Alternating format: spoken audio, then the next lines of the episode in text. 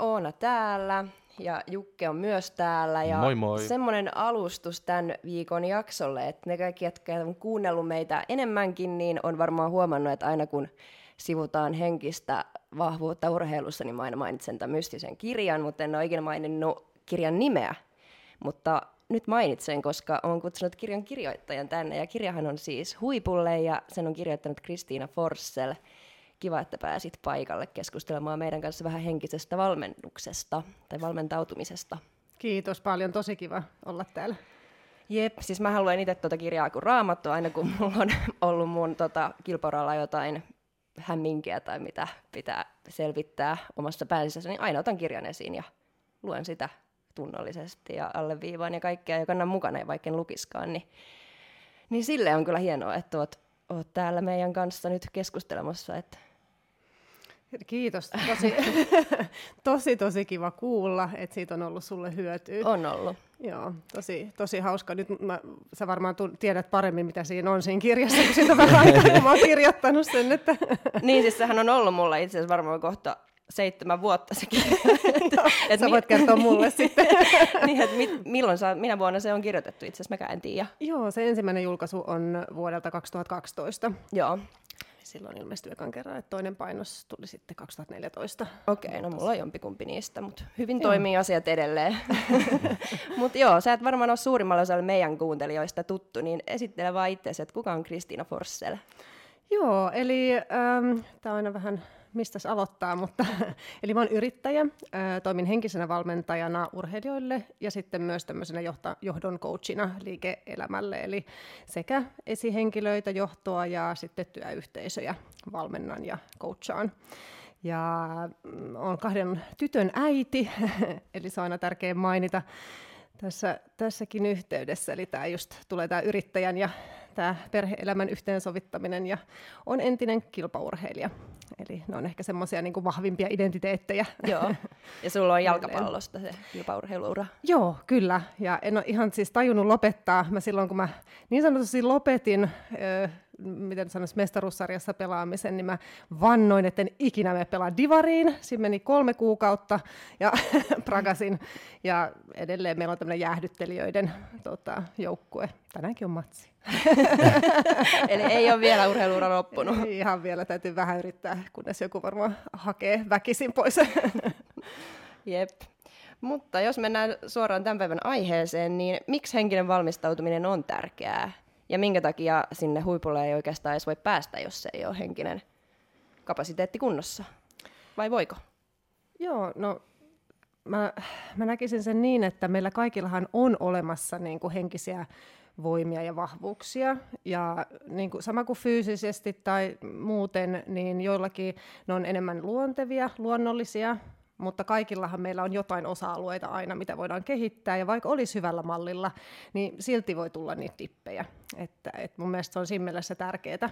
Mutta jos nyt noin yleisesti katsotaan kilpa- ja niin aika monella, niin kun ajatellaan fyysistä kapasiteettia ja teknistä taitoa, taktista osaamista, niin ne on aika hyvin viety monessa lajissa huippuunsa, kun taas ainakin mun mielestä tämä henkinen osuus niin on vielä aika alihyödyntämättä monessa paikkaa. Toki monissa paikkaa tehdään jo paljon systemaattista työtä, mutta, mutta sitten se on myös niin, että kun tämä meidän mieli pystyy kääntyy meitä vastaan, varsinkin kun puhutaan suoritusjännitystilanteista tai silloin kun meidän energia on alhaalla, niin silloin me saatetaan itteemme alkaa kampittaa. Ja silloin sillä ei ole mitään merkitystä, kuinka huipussa meillä on kaikki muut taidot ja fyysiset viritykset.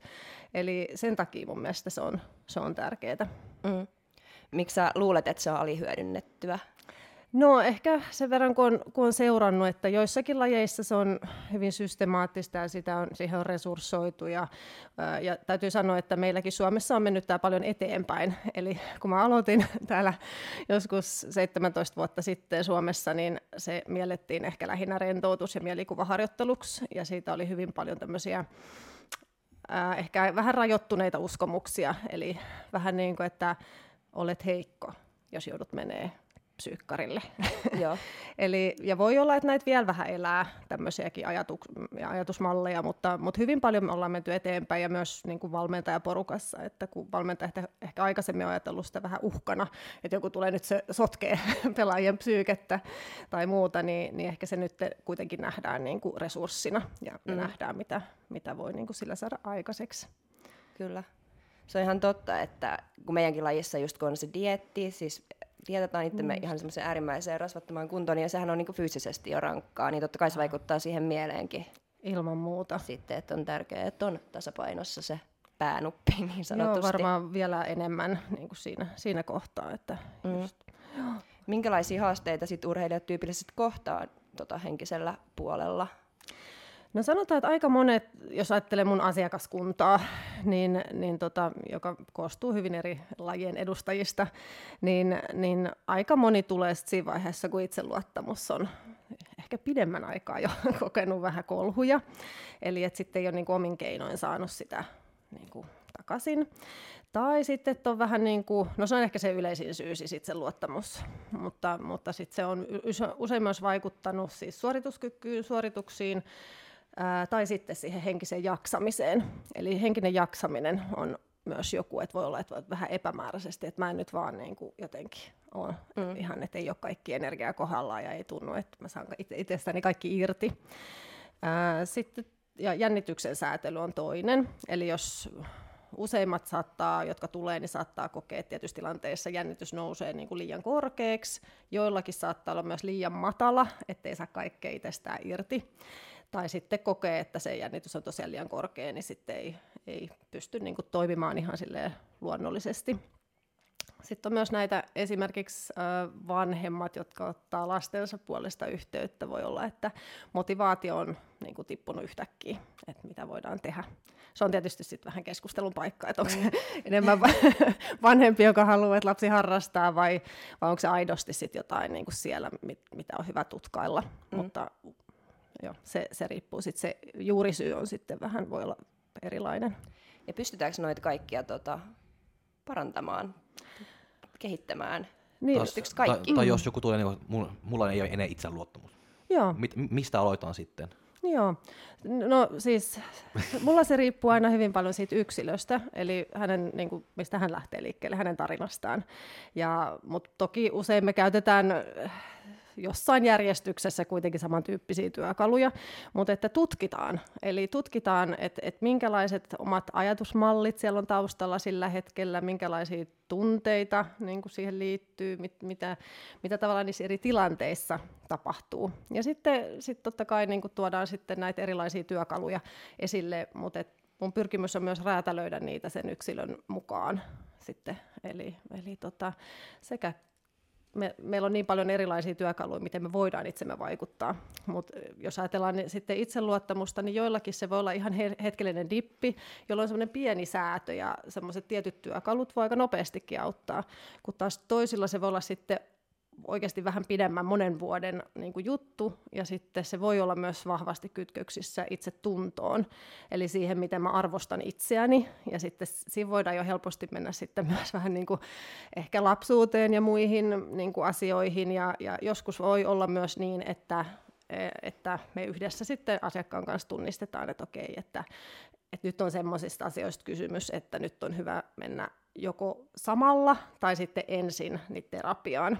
Ja siis mä en ole terapeutti, eli mä vedän siinä sen rajan. Joskus on tietysti pikkasen niin kuin väteen piirretty se viiva, mutta ja paljon mun mielestä saa näillä niin kuin, tavallaan positiivisen psykologian ja ratkaisukeskeisen niin kuin, psykologian niin kuin, työkaluilla aikaiseksi, mutta, mutta joskus tosiaan on, on hyvä mennä sitten tämmöisellä, mm. niin että, että käydään niin semmoisia ehkä enemmän traumaa ja muuta, muuta läpi että, jotta sitten pystytään siitä alkaa taas rakentaa. No onko toi silleen, että jos tulee vaikka vastaanotolle ja on se itseluottamusongelma tai jännitysongelma, että pystytään tavallaan lupaamaan, että tämä tulee paranee, kun sä itse teet tavallaan myöskin niitä, tai teet sitä itse tutkiskelua ja työskentelyä, mitä pitääkin sitten tehdä, niin pystyykö tavallaan lupaamaan, että kyllä ne, kyllä ne siitä No ehkä just tästä syystä ei tietysti pysty lupaamaan ihan täysin, että jos siellä on jotain semmoista, millä, millä näillä työkaluilla niin kuin tavallaan ei, ei pystytä niin kuin, ää, tavallaan niin kuin saamaan, saamaan niitä omia voimavaroja takaisin käyttöön. Et joskus voi olla, että se tosiaan vaatii sen terapian, mutta, mutta tota, useimmiten, niin kuin mä sanoin, siis oikeastaan mun asiakkaista 80 prosenttia on kuitenkin, niin kuin, että ei ole tarvinnut mitään sen tyyppistä apua. Eli, eli tota, kyllä niin kuin, ähm, kyllä mun mielestä niin kuin näistä kaikista työkaluista on oikeastaan kaikille asiakkaille on mm. ollut apua. Ja. Oli sitten kysy, kyse oikeastaan mistä tahansa haasteesta heillä on ollut. Mutta se vaatii sen, että se yksilö itse tekee niitä arjessaan. Eli tekee niitä harjoitteita ja vie niitä käytäntöön. Et se ei riitä, että tulee vaan niihin sessioihin. Ja to- toki sekin saattaa antaa oivalluksia ja semmoista hyvää boostia ja energiaa. Mutta sitten se on silti tosi tärkeää, että mitä tekee siellä arjessa ja että saadaan niitä vietyä sit oikeasti käytäntöön niissä oikeissa harjoittelu- ja kilpailutilanteissa ja muissa. Et se on se on niin kuin sitten, että siinä mä huomaan asiakaskunnassa vähän eroja myös, että kuinka innostunut on sitten tekemään sitä arkiharjoittelua. Että niin, että kuinka sitoutunut on. Kyllä, että siinä on sanotaan huippu- ja huippu-huippu urheilijoissa myös eroja. Että. Pakko kysyä, mutta että onko sulla ollut ketään fitnessurheilijaa sun vastaanotolla? No itse asiassa ei ole ollut. Mä just tajusin sen, kun sä otit yhteyttä, että nyt on paha aukko nyt tässä. Että tervetuloa kaikki. Joo, siis voi olla, että tulee, voi olla, että itsekin tulee. että kyllä tuntuu, että on välillä, että siis on paljon, mitä pystyisi niin kuin henkisellä tasolla viemään tosi paljon eteenpäin. Mutta joo, minkälaisia sitten tota ajatusmalleja tämmöisillä huippu-huippu-urheilijoilla sitten yleensä on, mikä yhdistää heitä siinä, hmm. siinä henkisellä puolella? Joo, no ehkä yksi semmoinen, mikä nyt heti tulee mieleen, on se, että haluaa niin käyttää kaikki keinot hyväkseen, mitä on tarjolla kehittyäkseen. Oli ne sitten fyysisiä tai, tai sitten teknisen harjoittelun tai sitten henkisen harjoittelun puolella. Et siellä esimerkiksi on ehkä just ollut semmoisia urheilijoita, joilla ei itse asiassa ole ollut mitään semmoista ongelmaa välttämättä. Ja ne on, he on hakeutunut ja katsoo, että miten mä saan itsestäni niin kuin vielä enemmän mahdollisesti irti. Että mitä mä en ehkä näe itse vielä. Tai sitten että tulevaisuuteen, niin kuin, että jos tulee hankalia hetkiä, että mulla on niihin sitten työkaluja. Mm. Eli ne on ehkä se yksi ajatusmalli, mikä, mikä erottaa. Ja sitten myös se, että on valmis tehdä sitä ehkä joskus vähän semmoista työtä, mikä ei ehkä urheilijalle aina tuu niin luonnostaan. Sanotaan, että mulle ei ainakaan tullut. mulle oli täydellinen kidutus silloin, kun mä harjoittelin, siis kävin tätä koulutusta. Mä pelasin silloin Ruotsissa jalkapalloa, niin tota, mä jouduin tämmöisen just yli puolen tunnin rentoutusohjelmia yhtäkkiä niin kuin päivittäin tekee. Niin se, se, oli musta ihan pahin treeni, niin kuin mä olisin mieluummin mennyt joku maratonin vetää. Mutta tota, sitten taas huomasin, että okei, että, että on itse asiassa just mitä mä tarvin. Miksi se oli siinä. niin paha? No ehkä semmoinen niin rauhoittuminen ja, ja ei-tekeminen. Joo. Siis toki siinäkin on niin kuin tietty, että, että niin kuin keskityt eri, eri juttuihin, mitä siinä niin kuin ohjataan, mutta, mutta semmoinen rauhoittuminen, kun oli tottunut se aktiivisuuteen ja dynaamisuuteen ja sitten toisaalta ei olisi jaksanut sit ehkä siinä vapaa-ajalla sitten vielä tehdä sitä pientä ekstraa. Että mä ymmärrän hyvin mun asiakkaiden tämän, tämän tota, tuskan joskus. Ja samalla niin ää, ainahan se ei tarkoita, että tarvii myöskään tehdä niin hirveän pitkiä niin kuin harjoitteita. Et itse asiassa kun on aivojakin tutkittu, niin ää, ihan lyhyet harjoitteet, mutta kun niitä tekee usein, niin, niin se on tosi tehokasta. Joo.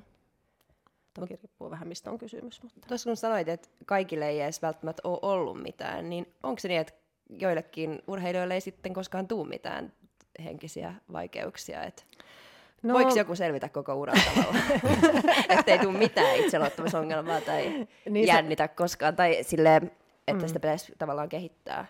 Voiko no, joku selvitä silleen? No toi on hyvä, hyvä kysymys. Sanotaan, että sillä hetkellä kun tulee, niin Joo. niin ei ole niin kuin sitä mitään semmoista ehkä välttämättä ollut, mitään suurta kriisiä tai muuta.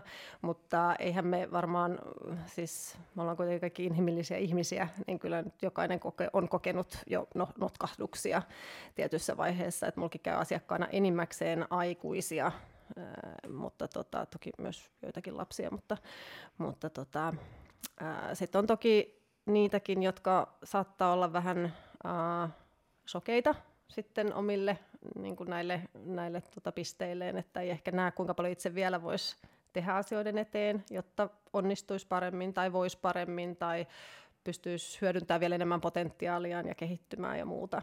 Että toki toki heitäkin löytyy aika Joo. paljon. Että se pelkkä fyysinen treenaaminen ei, ei riitä niin. huipulle, absoluuttiselle huipulle.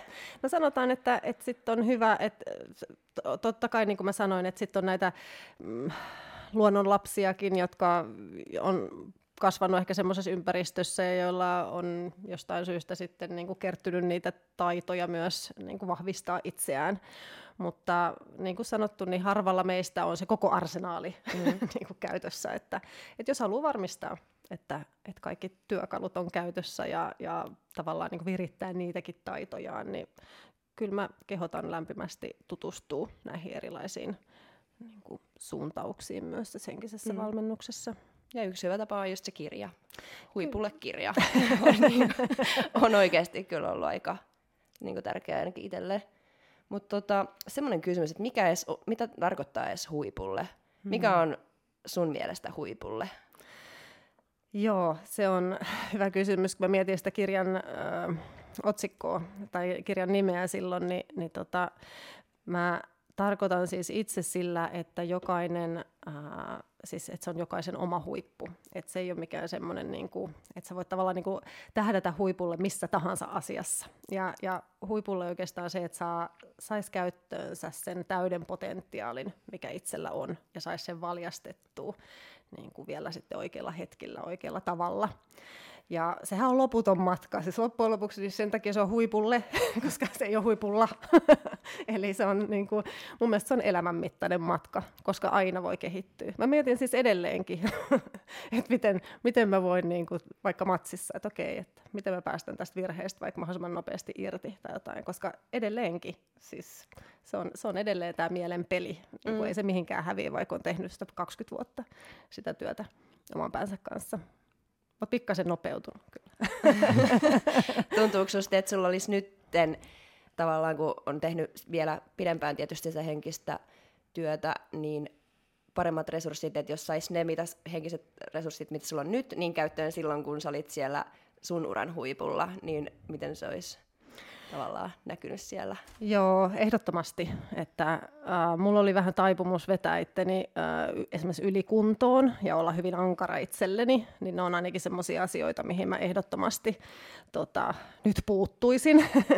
ja, ja toinen on, että sit no tämä nyt, ei, tämä nyt on vähän, että onko tämä nyt henkinen asia, mutta kuitenkin kun puhutaan tämmöisestä niin kuin perusenergiasta, niin se on kuitenkin tosi tärkeää myös niin noiden aivojen kannalta. Eli et, et sen huolehtiminen, että nukkuu tarpeeksi ja niin kuin on se ruokailu ja tämä muu elämä tasapainossa, niin se on tosi tärkeää. Ja mulla tapahtui kyllä niin, että kun ei maksettu maltaita naisjalkapallossa silloin vielä, niin, niin kuitenkin koko ajan opiskelin tai tein töitä siinä, siinä niin kuin rinnalla, kun, kun pelasin, niin, niin tota, kyllähän sitä alkoi sitten jossain vaiheessa napsia niistä yöunista, että ei, ei siinä mitään. Että, ja sitten kun ikää tuli vähän enemmän, niin ei oikein tajunnut, että mistä nämä pikkuloukkaantumiset johtuu, ja mm. sai itsensä myös aika hyvään tämmöiseen no, nykyään siitä puhutaankin jo paljon, mutta myös tämmöisen aika, ei nyt ehkä burnouttiin, mutta hyvin lähelle ja. sitä, että, että ihmettelin, kun loppujuoksuissa tuli tota hyperventilaatiokohtaus yhtäkkiä, mitä mä en ole ikinä ymmärtänyt, että joku voi saada, niin,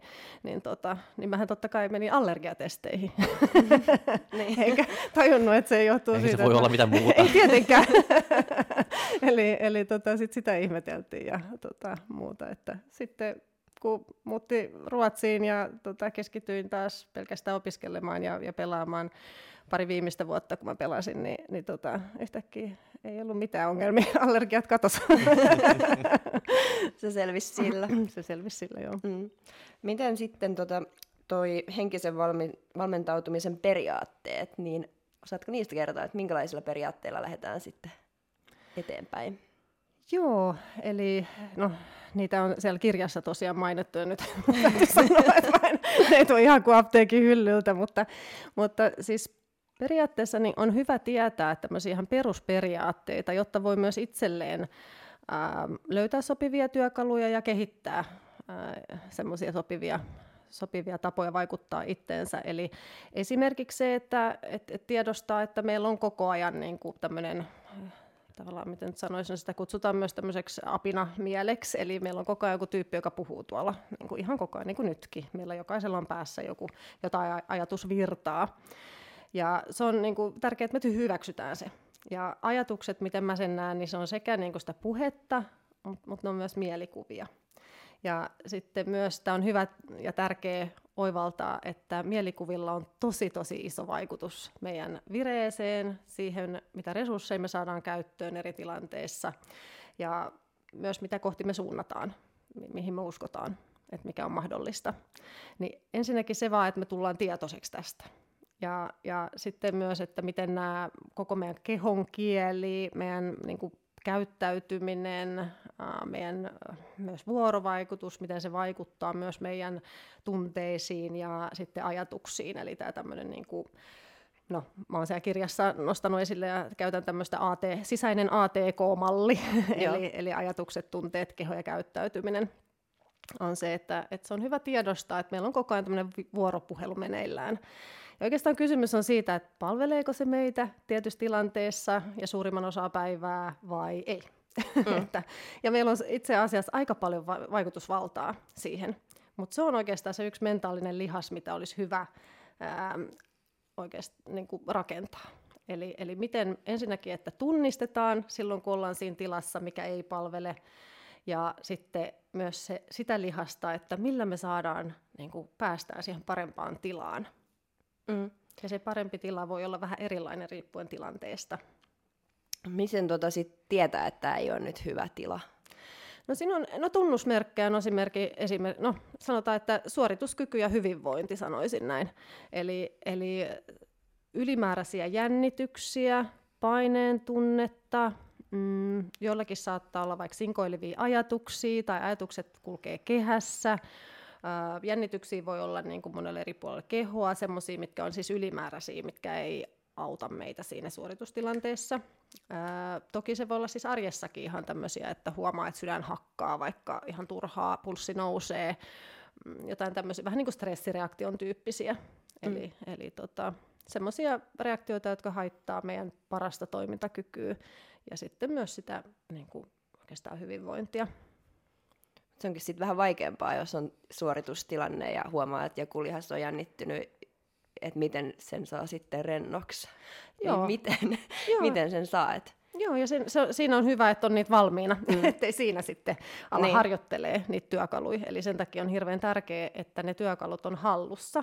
Ja mun mielestä on myös tärkeää, että, ne on, että on erilaisia työkaluja käytössä, jot, koska joskus voi olla, että tietty työkalu ei auta siinä tilanteessa, jostain syystä, niin sitten et pystyy pikkasen joustamaan niissä myös. Eli no sanotaan, että jos se on se yksi lihas, mikä on jumissa, niin, niin ihan esimerkiksi niin kuin hengitys, se, että äh, hidastaa hengitysrytmiä, saa sitä syvähengitystä aktivoiduttua, ja ihan semmoisella minuutinkin niin kuin rauhallisella hengityssyklillä. Eli no, näitä hengitysharjoituksia on erilaisia. Eli tota, esimerkiksi ihan tämmöinen nyrkkisääntö voi olla, että, että rauhallinen sisäänhengitys nenän kautta ja sitten tuplaten niin kuin pidempi uloshengitys. Ja sitten ihan pieni tauko siinä sekä sisä, kun sisäänhengitys vaihtuu uloshengitykseksi ja sitten kun uloshengitys vaihtuu sisäänhengitykseksi. Kun sitä tekee, niin kuin sanotaan vaikka no se riippuu, että jos sitä on harjoitellut pidem- niin on helpompi tehdä pidempää sykliä, mutta, mutta sanotaan niin kuin, että mm, vaikka, no tuolla kirjassa on esimerkiksi mainittu tämmöinen viiteen laskee, kun vetää sisään henkeä ja sitten kahdeksaan, mikä nyt ei ole ihan tuplaten, mutta sitten ulos laskee rauhassa kahdeksaan. Joo. Ja sitten siinä pitää muutaman sekunnin tauon siinä, siinä sitten, kun hengitykset vaihtuu. Joo toi tuli mulle vaan sen takia mieleen, kun itse harjoittelee noita akrobatiatemppuja ja sitten huomaa, että jos jännittää joku liike, niin tavallaan kroppa pistää vastaan, että siellä on niinku lihaksia, Joo. jotka on jännittyneen, että miten saisi sen kropan tavallaan rennoksi antaa sille luvan vaan tehdä se liike. Joo, Joo kyllä. Niin. No yksi on tietysti, että teki, että Uh, jos huomaa, että tuommoista tapahtuu toistuvasti, niin sitten mä suosittelisin kyllä ihan semmoista kunnon, uh, niin kuin, uh, sanotaan kuuden viikon rentoutusohjelman tekemistä. Eli just näitä, mistä mä puhuin alussa, mitkä oli itselle haastavia, nämä puoli tuntia päivässä. Eli, eli tota, aloittaisi niinku sen tietyn määrän päiviä, tekee semmoista kuin progressiivinen lihasrennotus, eli siinä jännitetään anteeksi, ja rentoutetaan eri lihasryhmiä järjestyksessä, jotta siis keho oppii myös tunnistaa, milloin on jännityksessä joku lihas ja milloin Joo. on rentoutunut, ja oppii samalla myös rentouttaa niitä yksittäisiä lihaksia. Eli joskus jopa voi olla, että semmoinen auttaa sitten siinä tilanteessa, että sä jännitätkin sitä lihasta ensin kunnolla vaikka kuusi sekuntia ää, siinä tilanteessa ja sitten rentoutat. Mm. Eli että sä niinku tavallaan ensin luot lisäjännityksen siihen vielä. Niin, että sä sitten tavallaan huomaa, että Joo, kyllä. missä se on. Joo. Ja että sitten myös varmistaa, että se ei ole niinku kun se voi olla tunteiden aiheuttama se lihasjännitys, niin sitten sä tavallaan niin otat kehon siihen mukaan ja aktivoit kehon myös. Mm. Koska joskus voi olla, että meidän koko tämä mieli-keho-järjestelmä on vähän niin kuin poikki, että mieli pelaa omaa peliä ja keho omaa peliään, niin, niin yksi on, että saadaan se taas niin kuin vähän integroitumaan. Oh, niin, niin. Joo, siitä ei tule hyvää jälkeä, jos mieli ja keho on. tai ei tule suoritustilanteessa hyvää jälkeä, jos mieli ja keho ei tee yhteistyötä. Joo, kyllä. Ja sitä on itse asiassa, tämä on hauska, kun tätä on nyt viime vuosina alettu tutkii myös ihan aivokuvanteilla, niin on pystytty myös osoittaa, että tämmöisen tilan, niin kuin aivo- tai mielitilan välillä, kun meillä on, ei ole kaikki resurssit käytössä ja tämä mielikehoyhteispeli ei pelaa, niin se, on, äh, se näyttää aivoissa erilaiselta kuin okay. silloin, kun meillä on tämmöinen niin kuin luonnollisen toiminnanohjauksen tila. Mm. Eli silloin, kun kaikki resurssit vähän niin kuin menee automaattisesti ja meillä on niin kuin mahdollisimman hyvin niin kuin aivotkin niin kuin niin kuin aivoverkostot käytössä. Et, et sit jos mennään siihen niin kuin enemmän siihen tilaan, mikä ei palvele meitä, niin sitten voidaan oikeastaan sanoa, että meillä menee niin kuin ovi lukkoon aivoissa. Et me ei vaan saada kaikki resursseja käyttöön. Mm. Niin siinä se on niin kuin kaikessa yksinkertaisuudessaan niin kuin näissä tilanteissa, että, että miten me saadaan rentoutettua tämä niin kuin, tavallaan ylimääräinen mielen ja kehon jännitys, jolloin oikeastaan automaattisesti herää tämä tämmöinen niin kuin luonnollinen toiminnan ohjaus, Joo. jolloin meillä sitten tulee ne, ne mitä ollaan niin kuin, äh, harjoiteltu mm. siihen, siihen päivään mennessä, niin ne resurssit sitten parhaaseen mahdolliseen käyttöön. Siis tota voi kuvata silleen, että sä vaikka niin kuinka yrität jotain tavallaan pakolla, että nyt mä teen sen, nyt mä teen sen, mutta silti kroppa tekee jotain ihan muuta. Joo. Ja se, että ymmärrät, miksi, miksi tämä ei onnistu, Joo. vaikka niin kuinka yrittää. Joo, kyllä, just näin. Ja, ja itse asiassa just toi, toi hy, hyvin kuvaa toi vähän niin kuin pakotus, koska sitähän me niin kuin helposti aletaan niin kuin yrittää, että kun joku ei toimi, niin sitten me aletaan puristaa vielä enemmän, kun oikeastaan se, mitä meidän tulisi tehdä, olisi rentoutua enemmän. Mutta eihän meidän aivothan siinä vaiheessa hälytystilassa, niin täällä nyt ihmeessä rentoudu, että herra Jumala, niin kuin, että sä hullu. Ne. Ni, niin tavallaan just tämänkin harjoittelu, että no itse asiassa katsotaan, mitä tapahtuu. Että jos mä rentoudun ja si- sitten vielä äh, ohjaan sen mun huomion niin kuin si- niihin paikkoihin, mikä on mulle hyödyllistä sillä hetkellä. Ja, ja tässä ei ole niin kuin yhtä ainoata oikeat reseptiä, että on just sitä sitten, niin kuin mitä asiakkaan kanssa niin kuin sit tutkaillaan, että mikä ne. on se paikka, missä jollakin se voi olla riittää, että okei, no mä mietin, että miltä tämä tota, lattia tuntuu mun jalkoja alla. Okay. ihan, ihan vaan semmoinen, että millä suorituksen kanssa mitään tekemistä. Tai sitten, että mä kiinnitän huomioon johonkin niin kuin ulkoiseen asiaan tai, tai johonkin liikkeeseen tai miltä se tuntuu, niin kuin mm. joku fokus kohta, mutta usein se on, fokuskohta on jossain itsen ulkopuolella, eli se ei ole itsessä, vaikka että minä osaan tai minä jotain, vaan, vaan use, useimmille toimii se, että se on jotain tosiaan ihan muuta. Joo, itsen ulkopuolelta Kyllä. Löytyy. Ja sitten on itse asiassa myös todettu, että joillekin kokeneille urheilijoille saattaa olla ihan se, että vaikka miettii jotain biisiä päässä tai jotain musiikkipätkää tai jotain ja, ja keskittyy siihen, ja sitten alkaa tekemään, niin se, sekin voi auttaa. Koska mm. siis kroppa kuitenkin osaa, kun me vaan annetaan sen. No se just. et, et se, että me viedään huomioon jonnekin muualle, mikä ei kuitenkaan niin kuin sillä tavalla vaadi meidän huomiota liikaa, niin, niin tota, se saattaa rentouttaa sen verran, että, että kroppa saa tehdä tehtävänsä ja tämä kroppa ja mielen yhteispeli. Mm siinä kirjassa on musta hyvin sanottu, että mieli tulee niinku sotkemaan sen, että kroppa osaisi, jos sen annettaisiin tehdä. Joo, kyllä. Joo, se on se tavallaan niinku se, sitä hyvää automaattiohjausta saattaa mm. sotkea, eli mä kutsun sitä tämmöiseksi, no, sisäinen kampittaja, tämmöinen tota, tyyppi, joka meillä jokaisella on. Ja on mun mielestä hirveän tärkeää vaan tunnistaa, että meillä kaikilla on tämä, sillä voi olla hyvin erilaisia muotoja riippuen ihmisestä, se voi ottaa vähän erilaisia hahmoja riippuen tilanteesta, Mutta, mutta se on hyvä tunnistaa, että et, ahaa, että et nyt tämä tyyppi taas heräs. ja sillä, no tästäkin on monta eri näkökulmaa, mutta mä ainakin itse haluan ajatella niin, että sillä on hyvä aikomus. Eli se saattaa niin kuin kuitenkin haluta, haluta varoittaa meitä jostain. Ja se, siis se on hirveän tärkeää, että meillä on tämä funktio esimerkiksi, jos tuolla auto menee ajaa päälle, niin hei varo. Joo. se on se tyyppi, joka varoittaa. Mutta se harvemmin niin kuin palvelee meitä jossain kisoissa tai mu- muualla, niin kuin, että hei älä nyt vaan muista, ota varovasti nyt ja varo mitä muuta ajattelee mm. ja mitä nyt ikinä voi. Niin mitä se sanoo sitten, että just, että mitä muuta ajattelee ja et sä osaa. Ja... Joo, se on tosi henkilökohtaista, mutta useimmiten saattaa olla just näissä, niin kuin, tai sitten, että ää, muista, mitä tapahtui silloin kerran, mikä siis ei ole hirveän hyödyllistä ehkä viedä sitten johonkin virheisiin tai mokiin tai jotain, tai nyt on pakko onnistua, jos sä et nyt onnistu, niin vaikka koko joukkue kärsii tästä tai muuta. Että se on aika armoton, voi olla tämä meidän sisäinen kampot, kampittaja, ja sitten se on myös semmoinen tyyppi, joka tuntee meidät parhaiten. Eli se osaa just painaa niitä pahimpia punaisia nappeja. Eli just niitä, mitkä niinku vetää meidät helpoimmin niin kuin pois raiteilta. No mikä se hyvä aikomus sitten siellä, siellä taustalla on?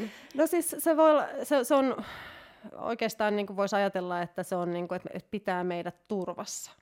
Eli, eli tota, et, et, tavallaan niin kuin, että kun sä et mene liikaa sun rajojen yli, niin, niin sä oot turvassa.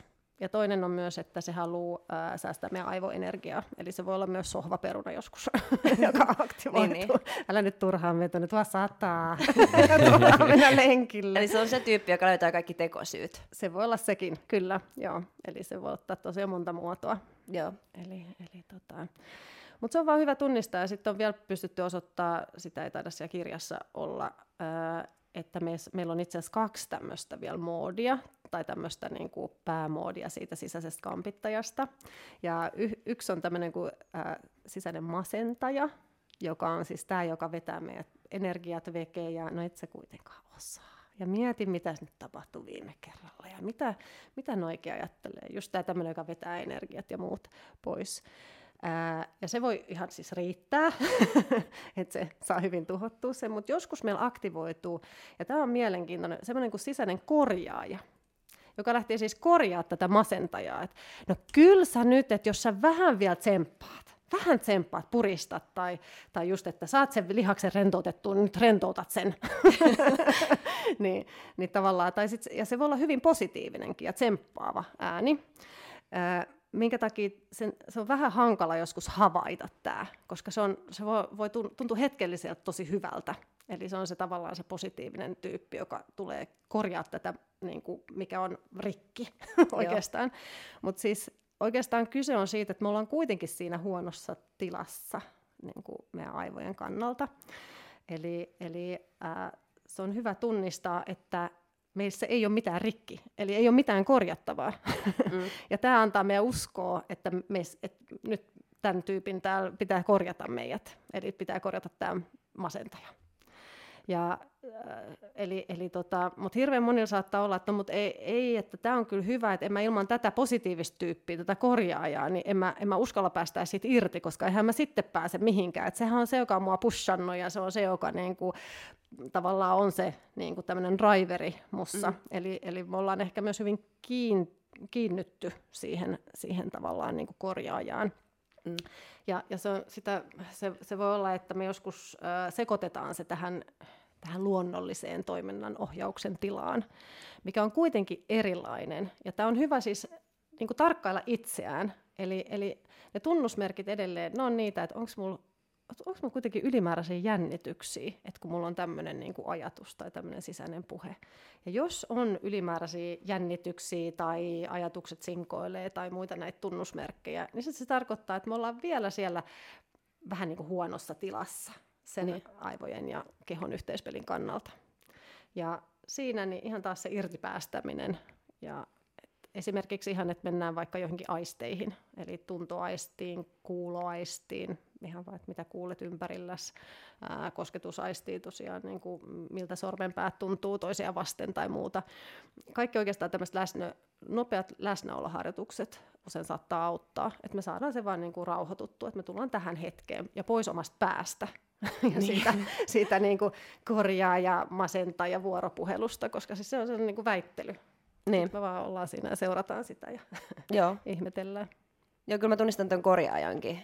Että sitä ei ole kyllä tosiaan siinä kirjassa, mutta kyllä, kyllä tunnistan. Ja myöskään se ei ole semmoinen niin paras suoritus, Joo. suoritus niin kuin suorituksen kannalta, että on se, just se ajatus, että tämä pitää nyt parantaa tai korjata. Joo. Että se on semmoinen aika, en mä osaa selittää, mutta semmoinen niin kuin tyhjä flow tai semmoinen niin kuin hyvä olo vaan. Että ei ole mitään korjattavaa, mutta ei myöskään ole sit sitä varsinkaan sitä kampittajaa. Joo, just niin. Ja silloin varmaan huomio on just oikeassa paikassa. Mm. Mut toikin vaihtelee, että välillä se on just niin kuin pitää ja sitten välillä tulee noita tuommoisia, niin Joo. oliko se nyt niin, että kaikilla on toi kampittaja? No tutkijoiden mukaan meillä kaikilla on se, että sitten äh, saattaa olla, että kaikki ei tunnista sitä. Äh, jotkut ei tunnista ollenkaan masentajaa, mutta kuulemma meillä kaikilla on ainakin masentaja ja osalla myös korjaaja. No mä, mä, en, mä en tunnista ne. Sä, anteeksi? Mä en tunnista ne. Sä et tunnista? Ei, ei nyt kun mä yritän niinku istua ja miettiä, kun se on, se on tosi niinku kauan siitä, kun mä, mä oon pelannut jalkapallon niinku veikkausliiga ja näin. Mä, mä en muista, että mulla olisi ollut niinku koskaan niinku noin, mutta mä muistan se, että mä valmistaudun niinku tosi paljon Joo. aina, että mä en koskaan tarvi niinku miettiä just niinku tollaista juttua. Mä tiesin, kun mun vastustaja, kun mä tiesin, jos se on jos se oli niinku, äh, mitä se on, oikea jalkainen, vasen jalkainen. Mä, mä tiesin niinku kaik, niinku, niinku tollas. Mä, mä, ja mä oon tämmöinen, joka suunnittelee tosi paljon. Ja vaikka Joo. mä lähten niinku matkalle, mä tiedän kaikki, miss, kaikki ravintolat. Mä, mä, mä, mä oon vaan niinku tämmöinen. Mä tarvin niinku, tai mä tarvin niinku laittaa ju, juttuja niinku järjestykseen. Ja sitten kun mä tiedän, minkälainen niinku, mitä, mitä se kaikki niinku toimii, sitten mä en tarvi niinku miettiä mitään. Joo. Ja sitten mä vaan niinku, no, menen ja tekee sen, mitä mulla on pakko Joo. tehdä, koska mä oon jo järjestänyt niin kuin kaikki niin kuin mun päässä. Mm. Ehkä noin. Joo. Mutta sä oot luultavasti sitten pystynyt hyödyntämään sitä työkalua, mitä erityisesti sun aivot tarvii, eli just sitä selkeyttä ja järjestystä. Joo, mä luulen se, koska se on noin, mä teen niin kuin kaikkien kanssa melkein, Joo. että mä yritän niin kuin suunnitella, että mulla on kaikki niin kuin, ihan niin kuin rivi, että okei, okay, näin, mä, näin mä teen se, ja sitten Joo. se tuu Joo. tehty. Onko siinä joskus tapahtunut niin, että, että on, asiat ei ole mennyt ehkä niin, niin kuin suunnitellusti sitten, että mitä silloin tapahtuu? Niin kuin ottelusta tai niin kuin tämmöisiä? Niin, esimerkiksi. Joo, joo mutta, mutta sitten no siellä on myöskin niin kuin suunnitellut myöskin siellä, että jos jotain niin kuin tapahtuu, että sitten niin kuin, yrittää niin kuin nopeasti niin kuin analysoida se tilanne, miksi se on niin kuin tapahtuu, ja sitten mä en tee se niin kuin uudestaan. Joo. Se jos mä tiedän, että joku tulee niin kuin, ja, ja pressaa tosi niin kuin kovaa niin kuin mulle. Ja sitten Joo. mä teen joku virhe, sitten mä teen, okei, no se tulee niin kuin näin, sitten mä en voi niin kuin avaa mun kroppaa näin, että mä yritän niin. nopeasti, nopeasti niin oppii myös niin, sen. Joo, niin. just niin, joo. Eli noin. sulle, sulle Mutta on, on hyvin... se korjaaja se sitten. se, se, se, oikeastaan riippuu, sille ei oikeastaan, siis ajatukset on vaan ajatuksia. Mutta välillä niin kuin voidaan sanoa, että tämmöinen sisäinen kampittajatila saattaa kaapata jonkun tämmöisen ajatuksen, ja sitten se saa siitä oikein kunnon niin kuin tarinat ja herätettyä tämän tota, sisäisen masentajan ja ehkä myös korjaajan ja muuta. Mutta jos sulla ei ole niitä tunnusmerkkejä siitä niin kuin näistä ylimääräisistä jännityksistä tai ajatuksista, jotka niin kuin sotkee, niin sitten sä et luultavasti ole ollut siinä tilassa. Että sä oot luultavasti ollut hyvässä suoritustilassa sitten. Niin, kuin sen niin mutta se on ollut niin kauan sitten, se meni ihan niin kuin muistaa kaikki, että kyllä ehkä varmasti joku tietyt ottelut olisi voinut olla, se riippuu, äh, mä, en, mä en tiedä, mutta just niin kuin totta mä saan ainakin niin miettiä, että onko mulla ollut joku tuollaista. Tai jossain niin kuin laajemmassa kuvassa vaikka, että jos sä oot ajatellut, että pitäisi päästä vaikka korkeammalle tasolle tai tulla maailman mm. huipuksi, mm. päästä Champions Leagueaan, niin ehkä siinä voi tulla sitten se masentaja, että no ei hän täältä Suomesta kukaan tai harva mm. pääsee. Niin mm. Ja joillakin... Voiko se esiintyä niin laajemmassakin Ilman kuvassa? Muuta. Kyllä, ja siis ihan arkiasioissa myös ihan mistä tahansa niin kuin se, mm. se voi. Että, että oikeastaan, ja noikin ajatukset, niin jos se ei tavallaan niin kuin herätä mitään ylimääräistä niin kuin negatiivista jännitystä tai muuta, niin ne on vaan ajatuksia. Että ei, ei sekään ole mitään niin kuin semmoista, että jos ei niin kuin, mutta mut toki siinä täytyy olla vähän niin kuin varuillaan, että, että miten nämä ajatukset vaikuttaa mun ähm, tavallaan niin kuin tapoihin asettaa tavoitteita. Et, et, enkö mä, että uskonko mä tavallaan, että mä pystyn, tai, tai sanotaan, että, että mä asetan itselleni semmoisia niin tavoitteita, jotka on oikeasti niitä unelmia. Että mä niin. uskallan asettaa semmoista, mikä saattaa tuntua tällä hetkellä ihan, että ei ole mitenkään mahdollista, mutta silti asettaa. Ja, ja jollain tavallaan osalla itseä kuitenkin. No kyllä mä sen, jotenkin mä sen klaaraan, vaikka, vaikka mä tällä hetkellä ehkä vielä, vielä ihan ole siellä. Mm. Onko se sitten yleistä, että se kampittaja tulee siinä tavoitteen asettelussa, että älä Sä... nyt tuommoista tavoittele? Se on taas yksilöllistä, että joillakin se tulee jo siinä, jolloin sitten no, joko ei aseta ihan niin korkeita tavoitteita, että mieluummin asettaa vähän alempi tai ei ollenkaan, jotta ei pety. Et se on jännää, että meillä on niin kuin näin vahva tämä niin kuin, ää, siis jotenkin, ää, mitä nyt sanoisi, me inhotaan pettymyksen tunnetta niin paljon, että me mieluummin niin kuin kampitetaan itseämme jo etukäteen, ettei, ettei niin kuin yritetä kaikkeemme saavuttaa jotain tiettyä, jolloin se saattaa olla just jo siinä tavoitteen asettelussa, mutta sitten toki se voi olla siinä pitkin matkaa. Mutta mm. nehän on just ne hetket, että kun me vähän niin kuin pyritään ylittää itteemme, niin se on, ne on ne tilanteet, jolloin se sisäinen kampittaja usein kyllä nostaa päätään tavalla tai toisella. Et silloin on niin kuin, ja se voi joskus olla alitajustakin, että sitä ei välttämättä kuule sitä puhetta tai sitä, mutta että jollain sitten niin kuin omilla, omalla käyttäytymisellään sitten alkaa sabotoida Joo. sitä. Miten tätä sitä, sisäistä kampittajaa voisit hallita tai laittaa sen kuriin? Joo, eli no ensin on se tiedostaminen, että, että tämmöinen tyyppi ää, on, on täällä aktiivisena nyt, ja toisaalta ää, mm, niin kuin tavallaan, että, että tunnistaa ne merkit, ja niin kuin sanottu, niin se on taas tosi yksilöllistä. Että jollekin se voi olla puheen muodossa, jollekin se voi olla mielikuvien muodossa, jollekin se on ehkä niin kuin kehon jännitysten muodossa tai jonkun epämääräisen tunteen muodossa tai muuta. Niin, niin, mutta että olisi, niin kuin tavallaan herkistyy niin kuin näille signaaleille ja, ja toisaalta, että saa itteensä myös niissä tilanteissa sitten kiinni Eli sitten kun se draama alkaa päässä, niin sitten tavallaan, hei hetkinen, nyt, nyt tämä lähti liikkeelle. Eli se on se ihan eka askel, että me tunnistetaan tai tiedetään oikeastaan, mitkä on ne mun tunnusmerkit, ja sitten vielä saadaan itsemme siinä itse teossa, niin kuin tämän tyypin itse teossa kiinni. siinä. Koska se hyppää muuten meidän aivojen ohjaksiin. Eli sen voi ihan ajatella, että se on siellä ruorissa ja tota, vie tätä venettä eteenpäin. Et, et, kyllä mulla ainakin itsellä on semmoinen, aina kun mietin, että tuolla joku apina tai joku tuo ruorissa, niin se ehkä motivoi aina, niin okei, okay. ehkä mä en halua, että toimua luotsaa tässä elämässä eteenpäin, niin, niin tota, semmoinen mielikuva auttaa aina välillä. Mm. Niin, että tekee siitä just tietynlaisen tyypin ihan visuaalis- visualisoi Kyllä. minkä näköinen ja Kyllä, esimerkiksi aika monelle, aika monelle tämä harjoitus toimii tosi hyvin, eli siihen liittyy tietty harjoitus, mitä voi tehdä, millä saadaan niin kuin yksi esimerkki siitä kiinni. Se on vähän sille hankala, koska se on vähän kuin kameleontti, että sehän saattaa eri tilanteissa ottaa vähän eri hahmoja ja erilaista puhetta. Eli, eli siinä mielessä on hyvä vähän miettiä myös tilanteiden kautta, mutta toki meillä on semmoinen ehkä päätyyppi. Jollakin se voi olla vaikka hyvin vahva tämmöinen, mikä tämä on, tuomari tai joku tämmöinen, tai ää, tosi, mulla oli ainakin, tai on vieläkin varmaan, tota, joku tosi ankara valmentaja, joka niin kuin, hei, nyt, sä, nyt mä näin kyllä, sä lenkillä ja sä vedit tuossa pikkasen oijoit tuossa, niin kuin 30 senttiä, että mitä tämä tarkoittaa. Vieläkin saattaa tulla. Sitten on hyvä aina niin.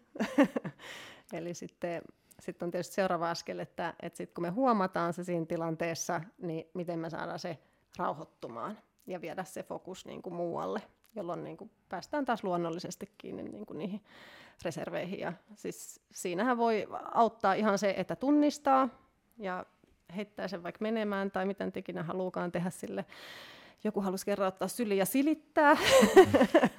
Eli sekin on sitten tietysti hienoa, hienoa että, että todellakin ystävystytään sitten tämän sisäisen kampittajan kanssa, että se ei ole vihollinen, mm. se on osa meitä. Valitettavasti ei myöskään häviä kokonaan, mutta, mutta tunnistetaan ja, ja laitetaan niin kuin sivuun. Eli se on se, se tärkeä. Ja sitten viedään se fokus siihen, mikä sillä hetkellä on tärkeää. Mm. Ja siinä tosiaan erilaisia keinoja. Huumori on aivan loistava väline. Eli ihan niin kuin se, että, että aha, nyt sisäinen kampittaja taas haluaa vetää showta.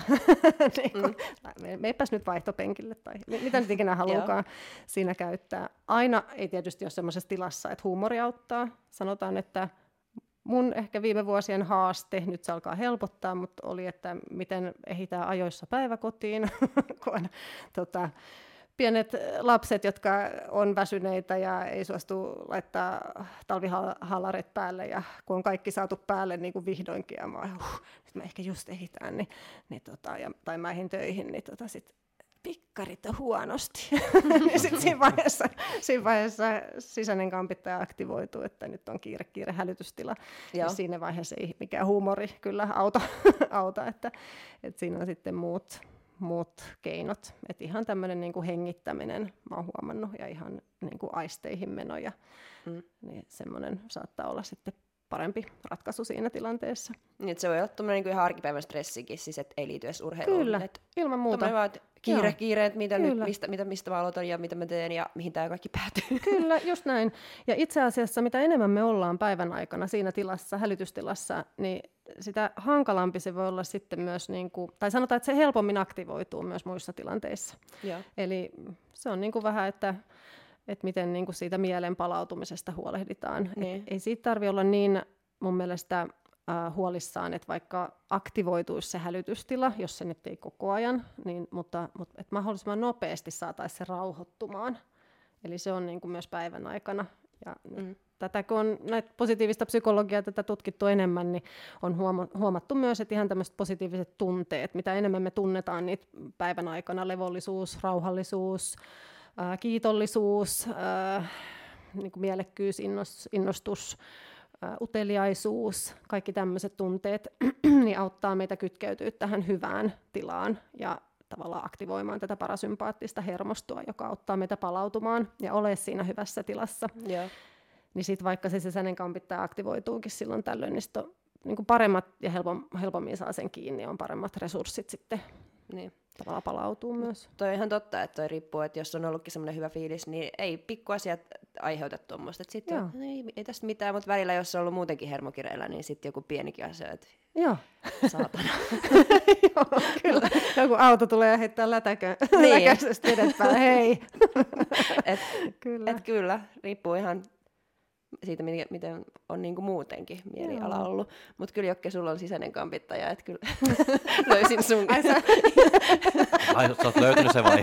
Joo, nyt mä löysin, toivottavasti sä tunnistit itsekin. ja en mä Että kyllä sulla on. Mut joo. No sitten sä saat kyllä kertoa, että mä tiedän. Se näköjään istuu sun pään ulkopuolella. joo, varmasti. Mutta Jokke ei ole lukenut kirjaa, niin se ei ole osannut yhdistää sitä vielä. niin. niin. Mutta joo, eli siis tunnistaa sen ja sitten noita, mitä sanoit, että keskittyy siihen hyvään ja rentoutuu ja hengittää. Ja... Joo, kyllä. Ja tosiaan just sillä jo, että me tunnistetaan ja tavallaan niin kuin irrotetaan itsestä, niin sillä me jo saadaan etäisyyttä siihen. Et se on jo iso, todella iso askel. Se, mitä mä oon itse huomannut, kun näitä on nyt itsensä kokeillut myös tässä vuosien varrella aika lailla näitä työkaluja ja harjoitellut, niin on on tilanteita, jolloin tämä ei ole yhtä helppoa, koska ei välttämättä halua päästää irti siitä sisäisestä kampittajasta. Esimerkiksi sanotaan, että jos on tosi ärsyyntynyt, ehkä raivona, niin silloin mä huomaan, että saattaa olla niin kuin, no en mä halua, että mulla on olla tässä tilassa, ja mä en todellakaan halua päästää tästä irti. Mutta ehkä ne on niitä sitten just vähän niin kuin itselle haastavampia hetkiä, että tunnistaa, no se on silti se sisäinen kampittaja nyt täällä, joka aktivoi tätä tilaa, että en ole parhaassa niin kuin resurssissa silloin. Mutta sekin on hyvä, hyvä huomioida, että mitkä on itselle niitä. Mm. Joillekin se voi olla, että jos, jos on pitkään kuunnellut sitä sisäistä masentajaa, niin sehän vie todella voimat. Et sieltä niin kuin kuopasta ylöskipeäminen taas vaatii pikkasen enemmän energiaa. Et sen takia just se, niin kuin, mitä niin kuin aikaisemmassa vaiheessa me tunnistetaan ja saadaan se kiinni ja, ja pystytään luomaan vähän sitä etäisyyttä siihen, niin, niin sen parempi. Joo. Tunnistan kyllä tonkin, että on raivoissa ja haluaa oikein lietsoa Mä haluan olla vaan enemmän raivoissa. ja se on hauska. Meillä itse asiassa sitäkin on tota, se, mikä yhdistää siihen, että tämä vähän huonompi aivotila tai stressitila tai tämä aktivoituu, niin ähm, on, että meillä yhtäkkiä aktivoituu vaatimuksia. Eli vaatimuksia joko itseä kohtaan, muita kohtaan tai sitten ihan elämää kohtaan. vaikka, sanotaan, että mulla voi olla vaatimuksia, että ää, mun pitää olla aina ajoissa. Että se voi olla mun vaatimus itselleni. Ja siis sehän voi olla niin kuin ihan hyvä niin kuin tämmöinen ohjenuora. Mutta sitten kun se muuttuu vaatimukseksi, niin se tarkoittaa siis sitä, että jos mä en ole ajoissa tai on riski, että mä myöhästyn, niin silloin mulla aktivoituu tosi vahvasti se sisäinen kampittaja. Ja silloin se ei niin kuin palvele enää niin kuin tavallaan tämä, että et sit se on se tämä hieno periaate ja ajatusnuora, niin sit se on vähän niin kuin, siitä on tullut semmoinen, niin kuin, ei nyt hirttosilmukka, mutta, mutta vähän semmoinen, niin kuin, mikä aktivoituu, ja aktivoi tämän, tämän systeemin, mikä, mikä on vähän huonompi. Tai sitten mulla on vaatimuksia vaikka muut kohtaa, vaikka että naapureiden pitää aina hymyillä, kun tavataan rappukäytävässä. Sitten jos joku ei hymyille ja tervehdin, niin sitten olipa töykeä tai muuta. tai sitten, että, että on vaatimus, että, että tota, autojen pitäisi pysähtyä aina tota, ennen suojatietä, varsinkin kun menee pienen lapsen kanssa yli, mikä on siis ihan kohtuullinen niin kuin ajatus varmaan. Mm. Mutta jos se aiheuttaa mussa sen reaktion, että jos näin ei tapahdu, koska valitettavasti ei aina tapahdu, ainakaan Helsingissä, niin, tota, niin, niin tavallaan niin kuin, tämä on muuttunut vaatimukseksi, niin. tämä mun aj, hy, niin kuin ajatus. Tai sitten mulla voi olla elämää ja maailmaa kohtaa vaatimuksia, että elämän pitäisi olla reilu. Ja silloin kun se ei ole reilu, niin, niin. sitten alkaa raivostuttaa. sitten kääntyy sua vastaan, koska Kyllä. en noihin voi vaikuttaa Joo. Kyllä. sen enempää. Ja siis sen vaan tunnistaminen, että okei, että, että tämä aivotila ei hyödytä mua nyt, vaikka mä olisin kuinka oikeassa. niin. Mutta kun se on tullut pakoksi, se ajatus. Niin. Eli se on vähän sama kuin kilpailuissa, että pakko onnistua. Pakko saada tämä suoritus, pakko saada tämä jalka taipua tuohon suuntaan tai mitä onkaan ikinä. Mm. Ja sitten se, sit se on vaatimus ja sitten se helposti triggeroi sitten sisäisen kampittajatilan miten tuon sitten voisi kääntyä, tot, kääntää semmoiseksi positiiviseksi, että se toimisi, koska kyllähän kilpaurheilijat haluaa, että on niin onnistuttava, on voitettava, okay. niin miten sen sitten, että se ei olisi tavallaan tuommoinen huono vaatimus, vaan millä tavalla sen saisi semmoiseksi itseä palvelevaksi asiaksi ja ajatukseksi? No siinä oikeastaan nämä samat työkalut taas. Eli ihan vain tunnistaa sen, että, että sitten voi sanoa itselleen vaikka, että mä huomaan, että mulla on tämmöinen vaatimus, eikä tarvi mitään muuta. Mä huomaan, että mulla on tämmöinen vaatimus. Se, että me sanotetaan meidän ajatuksia, niin se on yksi tämmöinen keino taas irrottaa niitä meidän päästä. Eli me niin kuin tavallaan otetaan ne tuosta pään ulkopuolelle ja mä teen siitä lauseen. Ja mä huomaan, että se herättää mussa näitä ja näitä tunteita. Eli sanottaa myös tunteita vaikka. Mm. Mutta sit, sitten, mitä mä itse kyllä noissa tilanteissa näen aika tärkeänä, että jos on tarpeen, että, että olisi se tosiaan se fokus, minne vie sen sitten takaisin ettei jää sinne niin kuin pään sisälle, koska helposti me jäädään sinne vielä kelailemaan näitä asioita. Eli sitten, että vie sen oman huomion johonkin itsensä ulkopuolelle olevaan asiaan, mikä sillä hetkellä tai, tai siinä tilanteessa niin kuin auttaa pääsee siihen niin kuin luonnolliseen rytmiin taas. Mutta se voi joskus olla muistutus itselle vaan, niin kuin, että hei, että mä oon täällä nauttimassa. Mä haluan nauttia tästä. Mm. Se voi olla ihan se. Ja itse asiassa se on useimmiten se, mikä kun aluksi kysyit, että minkä takia urheilijat tulee, niin tulee tosiaan, niin kuin, että itseluottamus ei kunnossa, mutta se, mikä monilla on unohtunut, on siinä vaiheessa nauttiminen. Että on alkanut liikaa tekemään pakolla. se tuntuu hirveän yksinkertaiselta ja totta kai siinä on niin kuin monta vaihetta, että siihen oivallukseen pääsee. Mutta se semmoinen, niin kuin, minkä takia alun perin alkoi harrastaa sitä urheilua tai muuta, niin se niin kuin vaan unohtuu siinä niin kuin arjen tekemisessä ja totta kai kun haluaa tosissaan tehdä ja muuta, mutta sitten se jossain vaiheessa saattaa vaan niin kuin vahingossa pikkuhiljaa mennä vähän niin kuin semmoiseksi otsarypyssä tekemiseksi. Ja sitten jos se alkaa niin kuin tosiaan, että et siinä alkaa ne lihakset jännittyä liikaa, niin se palvelee anteeksi, niitä, niitä suorituksiakaan, jolloin sitten tulee sitä epäonnistumista ja sitten se on se huono kierre valmis oikeastaan, eikä niin. sitten oikein sitten tuntuu, niin kuin, että ai mitä nauttii, ja mä tästä nautin. Niin. Eli sitten haetaan enemmän sitä, että mikä on se tila, milloin nauttii niin. enemmän. Sitten tulee niitä epäonnistumisia, mistä me ei tykätä, mm. ja se sisäinen kampittaja pääsee vielä lisää Joo. ja ehkä tämän, Just näin. Ja ehkä yksi siis nyrkkisääntö on mun mielestä, anteeksi, niin tota, että et pystyisi huomaamaan ää, sekä kun oli tästä A, sisäisestä ATKsta kyse, että, että tavallaan usein niin päinvastaiset asiat, niin ne auttaa. Eli jos mä oon semmoisessa tuskasessa tilassa, niin usein, vaikka se tuntuu sillä hetkellä kyllä aika harppaukselta, mutta usein se on siis se nauttiminen, mikä on unohtunut, tai huumori voisi auttaa. Tai sanotaan, että mä olin jossain vaiheessa sen verran niin kuin kriittinen itseä kohtaan, että mä mietin, että mä nautin ehkä yhdestä matsista niin kuin koko kaudessa. Et silloin, niin tai mä olin, mä olin tyytyväinen yhteen matsiin. Sitten yksi, yksi katsoja tuli kerran kysyä, että nautit sä ollenkaan tuosta pelaamisesta, kun sä oot aina niin, niin kuin vakava ja otsa mm. rypyssä mm. ja ihan näytät niin kuin, ihan kuin, tota, että sä oot tullut tänne kärsii. Niin siis se herätti mut vaan, niin kuin, että niin joo, että sit mä aloin ta- tarkkailemaan vähän semmoisia huippupelaajia, jotka esimerkiksi menee teikkaukseen, si- siis t- tähän arvotaan tämä sä tiedät, Tiedän. niin tota, to, kuka aloittaa ja muuta, niin, niin tota, sitten mä katsoin, että miten noi hymyilee ja no niin kuin rentona ja sitten joukkailee tuomareiden kanssa, että eikö ne ole tosissaan? Et kun mä, mä jotenkin assessioin sen, että pitää olla niin kuin tosi naama peräslukemalle, koska se tarkoittaa, että on tosissaan. Mm. mutta, mutta se oli itselle tosi iso oivallus, että sitten kun alkoi enemmän hymyilee ja, ja tota, vähän ottaa rennommin, niin yhtäkkiä alkoikin niin kuin nauttia mm. enemmän siitä tekemisestä. Et joskus se voi olla ihan tuommoisista pienistä asioista kiinni, mutta sitten to, toki niitä täytyy sitten tehdä tai olla, olla hereillä sen suhteen niin kuin siinä arjessa. Niin. Mä että et kyllähän siis urheilussahan on, vaaditaan kyllä sitä myöskin, että tehdään tosissaan ja Hmm. Tavallaan, että on jonkin verran sitä ankaruutta itseä kohtaan, ja sitten kun katsoin äh, Netflixistä dokkarin Michael Jordanista, niin se oli kyllä, siis ne muut pelaajat hän sanoi, että se oli ihan hirveä, ja että sen kanssa ei olisi kiva pelaa, että se oli aina niin, niin kuin va- vaativa itseään ja niitä muita kohtaan, ja tosi semmoinen, että pakko voittaa, ja niin kuin, miten se nyt olisi, että mm. just se naamarutussa ja tosissaan, ja hän oli sitten kyllä paras koripalloilija, niin ja. voiko se sitten kuitenkin viedä eteenpäin se semmoinen itsevaatimus ja itsekriittisyys? Ainakin hänet näköjään vei.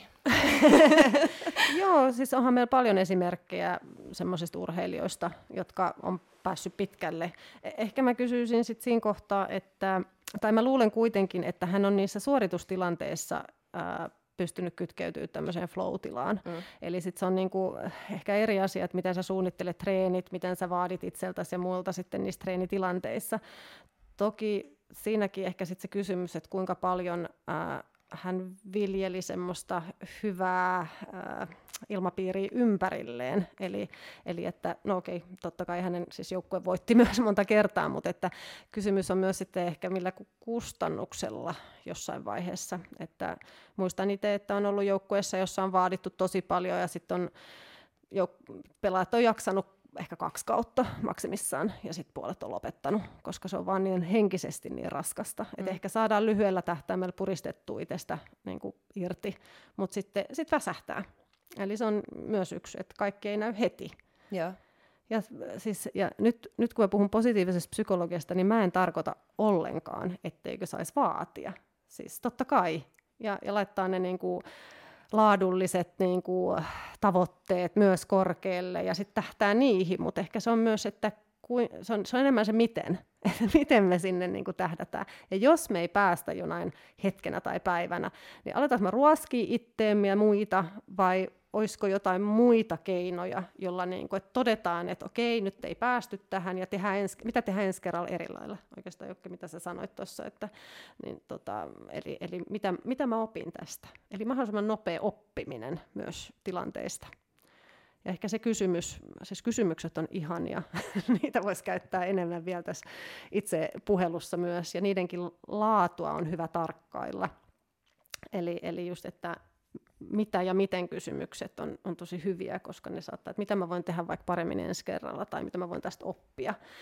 Kun sitten taas, jos ajattelee niin kuin miksi kysymystä, niin se, sitä on itse asiassa todettu, että se, se vetää yleensä meidän henkistä niin kuin kapasiteettia alaspäin. Mm. Eli koska usein miksi-kysymys saattaa johtaa siihen, että miksi näin tapahtuu, tai miksi mä en onnistunut, tai muuta. Eli se saattaa viedä menneisyyteen ja usein semmoisiin niin ongelmiin. Mm. Eli jos huomaa, että käyttää paljon miksi-kysymyksiä, niin ihan vaan semmoinen niin vinkki, että mieti, miten sä voisit muotoilla sen kysymyksen vähän eri lailla, jotta se palvelisi siinä hetkessä ja ehkä muuten. Niin kuin, eli yleensä se tarkoittaa, että se olisi nykytilassa tai katsoisi eteenpäin. Niin.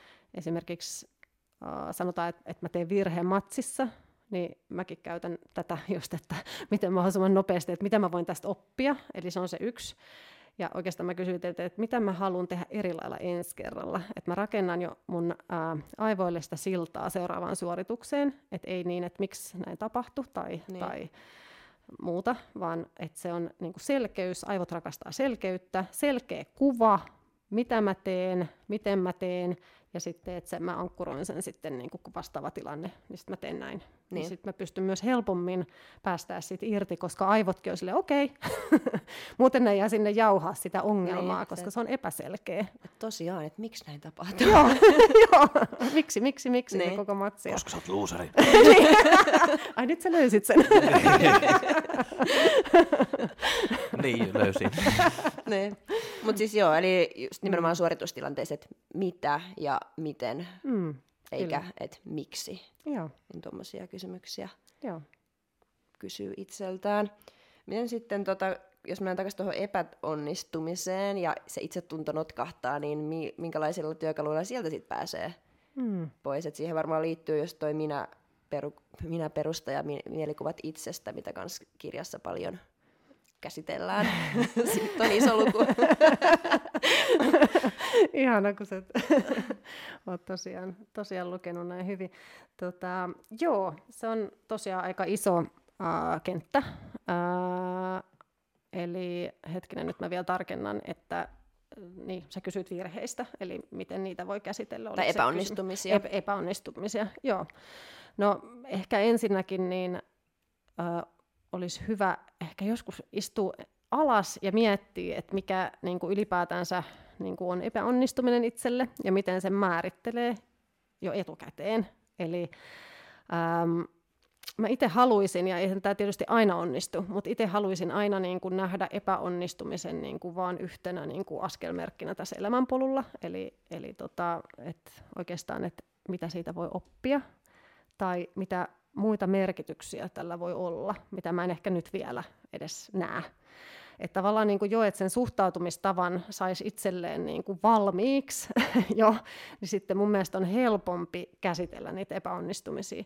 Mutta mut samalla niin mun mielestä olisi tärkeää myös, että me pelätä negatiivisia tunteita, vaikka ne on tosi epämiellyttäviä. Ei kukaan nyt halua niin tuntea epämiellyttäviä tunteita. Mutta myös se, että et, ei me kuolla pettymykseen. Että, että myös, että sallii itselleen hetken aikaa, vaikka velloa siinä, niin kuin, mutta mut et se, et tekee sen kunnolla sitten. ja hetken aikaa. Ja sitten, kun on tavallaan sallinut itselleen tuntee niin kuin kunnolla sen tunteen, niin että se on tavallaan saanut palaa loppuun, niin sitten alkaa, mieli alkaa kyllä niin kuin useimmiten orientoituu, ää, jos siellä ei muuta jotain sitten alhaisia energioita tai depressioita tai muuta, että se on sitten eri asia, mutta että luonnollisesti mieli kyllä alkaa orientoitua siihen niin kuin, että tulevaisuuteen. Eli sitten, että nähdään uusia mahdollisuuksia. Et se on ehkä tämmöinen myös nyrkkisääntö, että et sallii itselleen tuntee kaikkia tunteita. Mm. Et esimerkiksi nyt, sori mä vähän hyppelen tässä nyt aiheesta Kaikki liittyy kaikkeen. Mutta sanotaan, että et tunteittensa vaikka hermostuneeksi tai on ylimääräistä jännitystä, niin helpostihan me aletaan niinku suoritustilanteessa sitten niinku ajattelee, että mä en saa tuntea näin tässä, että ei apua. että just milloin mä en niin kuin vähiten halun tuntea tätä, niin, niin nyt se tulee. Eli sitten me yritetään niin tunkeesta pois ja no ehkä aktivoidaan siinä se sisäinen korjaaja myös, että kaikki on hyvin, kaikki on hyvin. Joo. Kyllä vaan hymyilet ja ajattele positiivisesti. Mutta ehkä siinä myös, että, että sallitaan ja tarkkaillaan. Että ahaa, mielenkiintoista, että sydän alkoi jyskyttää täysillä ja rinnas tuntuu ja, ja tota, nyt alkaa vähän hikoiluttaakin ja mitä tässä kaikkea tapahtuu. Että mielenkiintoista, että, että tämmöistä tapahtuu, että tältä se niin kuin tuntuu niin kuin kehossa, annetaan sen olla. Ja, mutta kuitenkin sitten, että et, et siinäkin sitten voidaan käyttää näitä työkaluja sitten, että pikkuhiljaa niin kuin rentoutetaan itteemme ja muuta. Mutta ei, siis myös se, että miten me määritellään niin kuin nämä meidän, äh, anteeksi, mitä merkityksiä me annetaan näille tunteille, esimerkiksi jännitykselle, niin se on tosi tärkeää. Eli jos me tavallaan leimataan se huonoksi, niin sittenhän aivot on niin kuin, apua niin kuin, nyt hälytystilaan, jolloin se alkaa vaan vahvistaa sitä. Mutta no, tästä on monia esimerkkejä ja hyviä sanontoja. Muistaakseni tuolla kirjassa nostin Andre Agassin niin kuin tämmöisen tota, mikä tämän sanonnan tai tämmöisen, mitä hän, hän käytti, että, että oikeastaan niin kuin, että se, että määrittelet sä ennen matsia ne sun perhoset niin kuin päiper, päiväperhosiksi vai, vai koiperhosiksi, niin silloin ihan niin kuin ratkaiseva merkitys. Että hei jes, niin kuin, jes tuntuu vähän niin kuin, että, että matsipäivä, että onneksi, että alkaa tulla tämä niin kuin pikku kipristelevä tunne, koska siis se tarkoittaa vaan, että nyt tapahtuu jotain kivaa tai mm. merkityksellistä, että, että on hyvä juttu, että pitääkin tulla. Kyllä. Vai että apua, että nyt tämä tuli. Niin. Mitä nyt? nyt pitää saada pois. Rumat koiperhoset tulee vai? Että Kyllä. Kauniit. Joo siniset perhoset. niin, mikä nyt itselle, itse niin. kukin, mikä mielikuva. Ei, toi oli emoji, perhosemoji on sininen. Kyllä. Siitä tuli heti sininen mielikuva. Mutta joo, siis se on niinku, että just, että miten suhtautuu niihin tunteisiin ja hyväksyy ne kaikki, eikä yritä niin. työntää niitä pois. Kyllä, koska on myös usein niin, että sit kun me työnnetään, työnnetään, työnnetään, niin sitten tulee sillä pahimmalla hetkellä niin kuin oikein räjähdyksenä, että sitten vasta tulee. Että et ei me kyetä niin kuin niitä ihan tunkea sitten pois helposti, että jos me ollaan niin kuin koko ajan peitelty niitä ja muuta, että ei ne, ei ne usein häviä sitten, että jos me pakolla niitä niin, yritetään niin. Niin kuin tunkea pois. Nimen, nimenomaan just jännitystä ja hermostuneisuutta. Joo. Tuossa sanoit, että jos tulee tuommoinen epäonnistuminen ja pettymys, niin sitten velloo siinä oikein kunnolla luvan kanssa, niin mikä on semmoinen niin aika, että mihin mennessä se vellominen pitää saada, pitäisi saada tehtyä, että onko se vuosi vai päivä vai niin kuin, että minkälainen aikamittari, koska jos vuodenkin vello jossain yhdessä pettymyksessä, niin sehän ei varmaan kyllä tee kauhean hyvää. Joo, en, en suosittele vuotta, että siinä kannattaa jo sitten hakea jotain ulkopuolista tukea. eli, eli tota, mutta mut, joo, mut ihan, et jos tuntuu, että ei omin avoin, avoin pääset, jos se pettymys on niin suuri, niin kannattaa kyllä hakea sitten tukea joko lähipiiristä, mutta jos, jos ei saa sitä tarvittavaa, niin, niin ihan ammatillista niin kuin apua ehdottomasti. Että, että joskus voi olla, että jää vaan semmoista ajatusmallit päähän ja niin syvät pettymyksen tunteet, että niitä on hankala yksin päästä sieltä, sieltä pois. Mutta toki niin kuin, muuten, niin, no sanotaan, noin, eihän näille ole aikamäärettä, mutta mitä pidempään me ollaan niissä negatiivisissa tiloissa sit toisaalta, niin eihän se hyvää tee meidän niin kuin yleis, niin kuin henkiselle hyvinvoinnille. Eli oikeastaan, no sanotaan ehkä kyllä mun mielestä muutamassa päivässä olisi hyvä niin kuin jo yrittää sitten katsoa vähän, että, että okei, no mitä mä voin tästä vaikka oppia, eli käy, jos pystyy, jos on semmoinen tilanne, että pystyy katsoa niin kuin taaksepäin ja katsoa, että okei, mitä mä, ja myös ehkä, että pystyisi katsoa, että mitä mä tein hyvin tässä kuitenkin, mm. että mikä oli hyvää, että pystyisi myös näkemään niitä. Et siinä mielessä on hyvä, että ehkä jotain, jotain muutama, muutama valmis kysymys itselle valmiina, että mitä mä reflektoin. Mutta se voi olla joskus vähän hankalaa yksin, että et jos ei ihan pysty näkemään sitten, että jos on joku valmentaja sitten mukana, joka pystyy siinä niin katsoa, niin voisi myös nähdä ehkä enemmän. Niin. Ja sitten toisaalta, että okei, no mitä, mitä näille tehdään niin kuin ja muuta. Että kyllähän niin kuin ihmiset se, että et, et määritellään jotain, mihin voi vaikuttaa, niin se on usein semmoista niin kuin tosi helpottavaa. Et, mutta totta kai, että jos on vaikka sanotaan, että on vaikka olympialaiset, no seuraavan kerran neljän vuoden päästä ja voi olla vaikka, että ihminen on vaikka siinä vaiheessa sanotaan yli 30-vuotias, niin voi olla, että, että okei, että jaksanko enää ja jääkö tämä nyt mulle niin kuin siihen niin kuin viimeiseksi tämmöiseksi, että mihin mä olin vaikka ladannut koko mun uran tavoitteet. Niin totta kai se, on, se voi olla vähän eri asia kuin, että on yhdet niin kuin rivikisat, mistä niin. tulee pettymys. Et, tot, et siinä mielessä niin kuin ymmärrettävää myös, että näissä saattaa olla eroja. Et, niin. että, mutta et ehkä semmoinen niin kuin, mun mielestä on hyvä, että on työkaluja, oli sitten hyville suorituksille tai sitten vähemmän hyville suorituksille ja kisoille, niin että et olisi semmoinen oma rutiini, millä pikkasen tsekkaisi myös, että et tehtäisiin tavallaan, varmistettaisiin myös se muistijälki ja se oppi niistä tilanteista. Eli olisi muuta vai, vaikka semmoinen reflektiokysymys, että just tämä vaikka, että okei, no mi, mi, mitä mä tein hyvä, hyvin vaikka se tuntuu vähän oudolta niin kuin aloittaa sillä, jos on pettymys, mutta että pakottaisi itteensä kuitenkin hakea niitä, vaikka ne olisi ihan perussuorituksia, niin että et siellä olisi muutamia asioita. Sitten vaikka, että no mistä mä voin olla ylpeä, tämä, tämä, tämä. No mistä mä voin olla kiitollinen, tämä, tämä, tämä. Ja sitten, okei, okay, no mitä mä opin, mitä mä tekisin eri lailla seuraavalla kerralla. Tak, tak, tak. Että on muutamia täm, tämmöisiä kysymyksiä, joita käyttää rutiininomaisesti, jolloin sitten kun tulee se iso pettymys, niin sitten sulla on ne valmiina. Mm. Mutta toki siinä just niin kuin sanottu, niin jos on valmentaja tai joku muu siinä tukena, niin se voi tosiaan auttaa, antaa itselle vielä enemmän perspektiiviä. Niin. Tai treenikaveri tai joku muu. Ja just se toivoo, että no jos me kehitetään näitä, niin ehkä se ensi kerralla ei ole mm. tuu tätä samaa pettymystä. Niin, ja se auttaa aivoja tavallaan tekemään niinku rauhan jollain tavalla sen tilanteen kanssa, koska aivothan on semmoinen niin ongelmanratkaisija. Ja jos ne, niillä on jäänyt joku tilanne päälle, että ne ei tiedä, miten ne tekisi, että se tavallaan niin kuin jää jumittaa vaikka joku, joku epäonnistumiskohta, niin se, että sä analysoit sen sillä tavalla, että sä tiedät, mitä siinä tapahtuu ja mitä sä tekisit ensi kerralla eri lailla, niin se tavallaan huojentaa niitä aivoja. Niin ei, niillä ole, ei niillä ole sama tarvetta pyörittää sitä välttämättä ja. edelleen. Toki sitten jos huomaa, että se jää tavallaan semmoisena mielikuvana niin kuin sitten pitkäksi aikaa itseen vaikuttaa, niin sitten on hyvä vähän käsitellä sitä mielikuvaa myös mm. ja uudestaan niin katsoa, että okei, no mikä tämä nyt vaivaa. Mm. Itse mä ajattelen epäonnistumiset, epäonnistumisetkin sille jotenkin positiivisena, että kyllähän mm. ne opettaa. Mm. Tai niistähän niin kuin nimenomaan just oppii välttämättä, ettei tee samaa niin kuin virhettä uudelleen. Joo, just näin.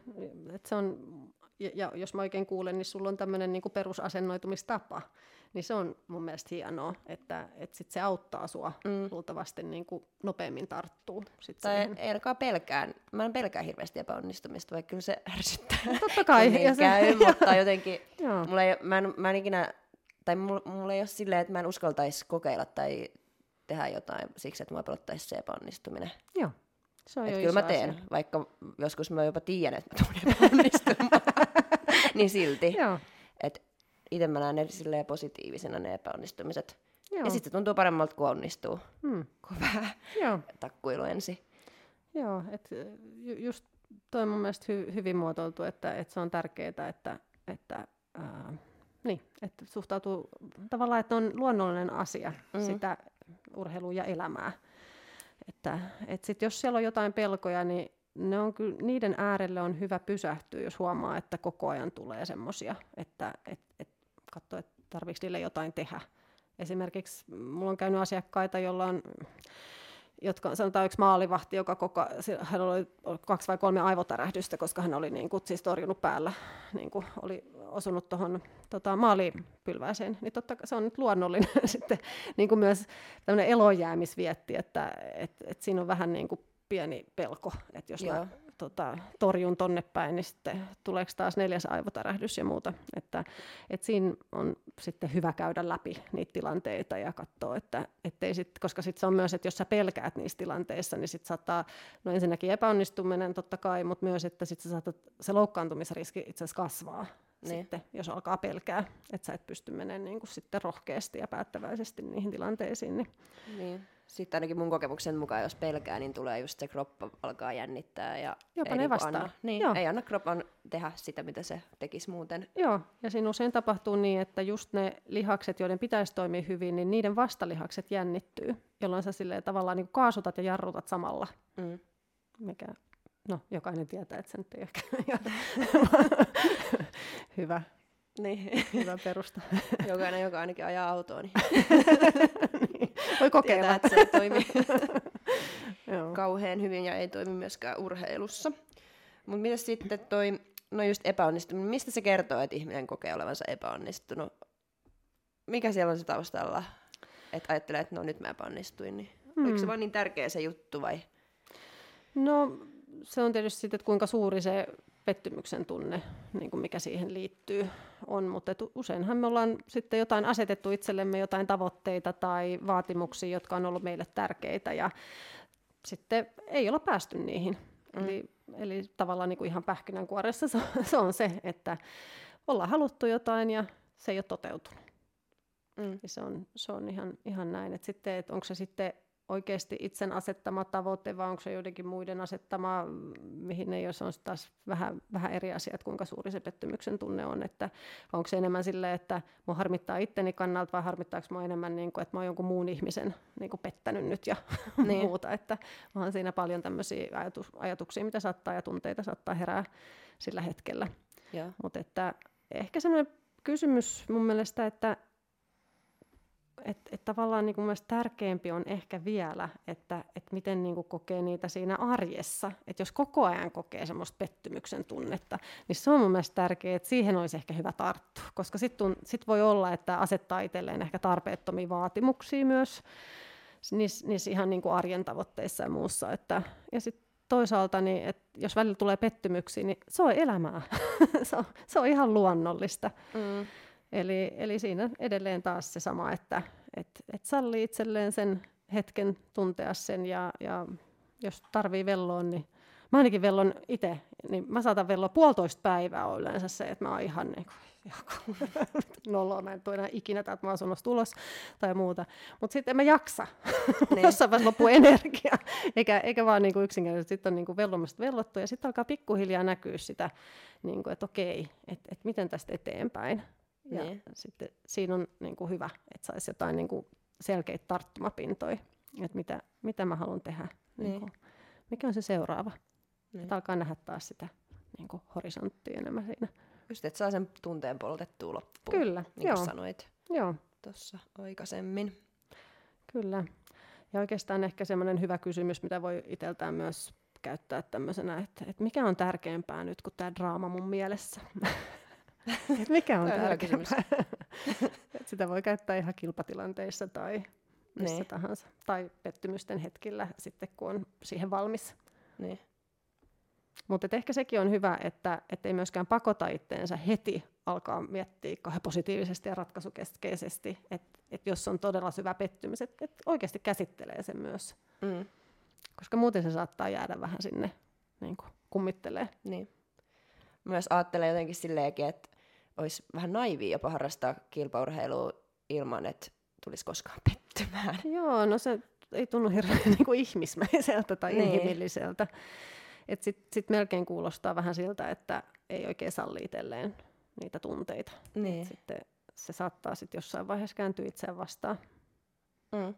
Että no, oikeastaan urheiluun kuuluu tai kilpaurheiluun mun mielestä kuuluu sekä ne suuret niin kuin, tavallaan ilon ja riamun ja kaikki nämä helpotuksen ja innostuksen tunteet, mutta sitten sit tavallaan niin kuin myös nämä muut tunteet, mitkä ei ole aina niin kivoja, mutta, mutta se on niin. se tavallaan, että siinä ainakin saa elää. niin. Laidasta laitaa. se on ihan totta. joo. Mutta joo, että jos tota haluaa kilpaurheilla, niin ei niitä voi pelätäkään. Hmm. Et niitähän tulee. Hmm. Ainakin siis pieniä vars, varmasti tulee niinku ihan treeneissäkin, jos hmm. tuntuu, että joku ei onnistu, niin kyllä niitä vaan tulee. Joo, ja sitten ehkä myös se, että et, et kaikilla tunteilla on joku tarkoitus, ja se on, niinku, että ne vie, niillä on viesti meille. Niin se on mun mielestä myös tärkeää, että et, et, tavallaan niinku saa sen viestin ja hyväksyy sen viestin. Eli, eli no pettymys on se, että just, että et, okei, että kyllä mä haluan onnistua tässä. Niin. Niin, niin tota, tai jotain muuta. Et, et, tai tämä tavoite niin kuin on mulle tärkeä. Et itse asiassa, ei, mä haluan la- laittaa uudestaan vielä tämän saman tavoitteen. Tai ehkä vielä korkeammalle tai muuta. Ja niin kuin sillä tavalla, että et, ähm, tunnistaa ja hyväksyy sen viestin, niin mä luulen, että se on yksi iso osa myös sitä, että saa käsiteltyä niitä tunteita mutta niin kuin sanottu, niin onhan se helpompaa vähän, niin kuin, että en mä halua tuntea noita kielteisiä tunteita, että mä vaan niin kuin yritän niin. sitten jollain, meillä on eri, eri keinoja jokaisella, niin kuin, että millä niitä ikäviä tunteita niin. pääsee pakoon. Tai varsinkaan näyttää muille, että kokee Joo. jotain kielteistä tunnetta, vaikka mm. en mä tiedä, musta tuntuu, että harva ihminen haluaa vaikka myöntää, että on pettynyt. Mm. Et yleensä se menee sitten siihen, että meni hyvin ja Joo. Niin. Tai siis, tiedättekö mitä tarkoitan? Joo, että, kyllä. Niin. Joo. Ja toi on, vähän, toi on vähän jännä asia toi, että miten tunteita näyttää muille. Uh, esimerkiksi joukkueurheilussa on kuitenkin niin kuin havaittu, että kun tunteet tarttuu myös aika lailla, eli sitten, että jos... Et siinä on ehkä tärkeää olla pikkasen hereillä niiden omien negatiivisten tunteiden suhteen, että jos niitä alkaa liikaa niin kuin siinä niin kuin sanotaan reagoimaan niitä siinä hetkellä, niin se saattaa tarttua niin kuin, ää, huonolla tavalla niin omiin joukkueenlaisiin ja hyvällä tavalla sitten taas boostata sen vastustajan niin kuin, tunteita. Että se on vähän ehkä semmoinen niin kuin asia, että et to, toki pitäisi antaa itselleen sallia ne niin kuin hetken pettymykset ja muuta, mutta kun ollaan suoritustilanteessa, niin silloin olisi kyllä hyvä pystyä niin kuin aika nopeasti kytkeä se tavallaan pä- takaisin siihen hyvään tilaan. Mm. Ja sitten ää, käsittelee vaikka niitä pettymyksiä tai niitä virheitä tai ihan mitä tahansa on tullut, niin sitten vasta sen suorituksen jälkeen. Et mä itse niin. harrastan sitä, että mä laitan näitä niin kuin, mielikuvissa, että mä laitan Joo, ei saa, näyttää, ei saa näyttää mitään. No, sä tiedät niin jalkapalloa, joo, joo, joo, kun ne vastustat, niin alkaa niin riidellä keskellä, vittu sen autit. Sä nyt, nyt, nyt, nyt, nyt me tehdään jotain hyvää täällä. Kyllä. ja sitten me vaan niin kasvaa enemmän. Kyllä, ja näin. just näin. Joo. Siis tätä on tutkittu noissa äh, itse asiassa rangaistuspotkukilpailuissa kilpailuissa näissä äh, tota, ää, matseissa. Niin tota, eli silloin kun siis sekä hyvässä että huonossa. Eli ihan, siis, äh, nyt mä en muista ihan näitä prosentteja, mutta, mutta sanotaan, että on huomattavasti suurempi todennäköisyys semmoisen joukkueen voittaa esimerkiksi, jonka pelaaja, kun tekee maalin yhden rangaistuspotkun jälkeen, niin juhlii kaksi kättä ylhäällä. Eli ei riitä yksi, kaksi kättä. ja, ja sitä on pystytty niin kuin jotenkin sitten näin selittää, että, että se antaa niin kuin, tavallaan ihan fyysisesti myös semmoista niin kuin viestittää omalle joukkueelle sitä, että nyt on hyviä asiat.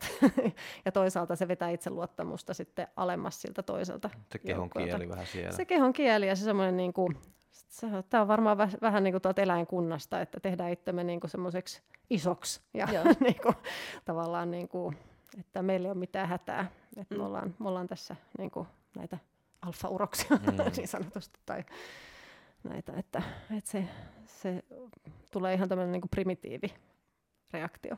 Joo. Mutta tuosta on ollut puhe siinä kirjassakin se ATK-järjestelmä, eli se kehon kieli Kyllä. ja käyttäytyminen, että sillä pystyy itseäänkin huijaamaan. Kyllä, ehdottomasti. Että ihan hymy, vaikkei tunnu siltä, kunhan me pidetään se tarpeeksi kauan. Eli, eli se on yksi, mutta ihan niin kuin tosi, tosi paljon myös niin kuin ryhti on yksi, mitä kannattaa tarkkailla itsessään, koska jos, jos itse vaikka vertaa omaa kehonkieltään silloin, kun on hyvä itseluottamustila ja vähän huonompi itseluottamustila, niin siis jännä juttu, jollakin se saattaa olla tosi niin kuin hyvin erilainen, mutta jollakin se on vain ihan pikkasen erilainen, mutta se on niin merkittävä. Siis se voi olla sentin ehkä enemmän kumarassa. Ehkä sä luot niin kuin katseen alas sen sijaan, että sä pidät niin kuin sen, sen sun edessä tai ylhäällä tai muuta.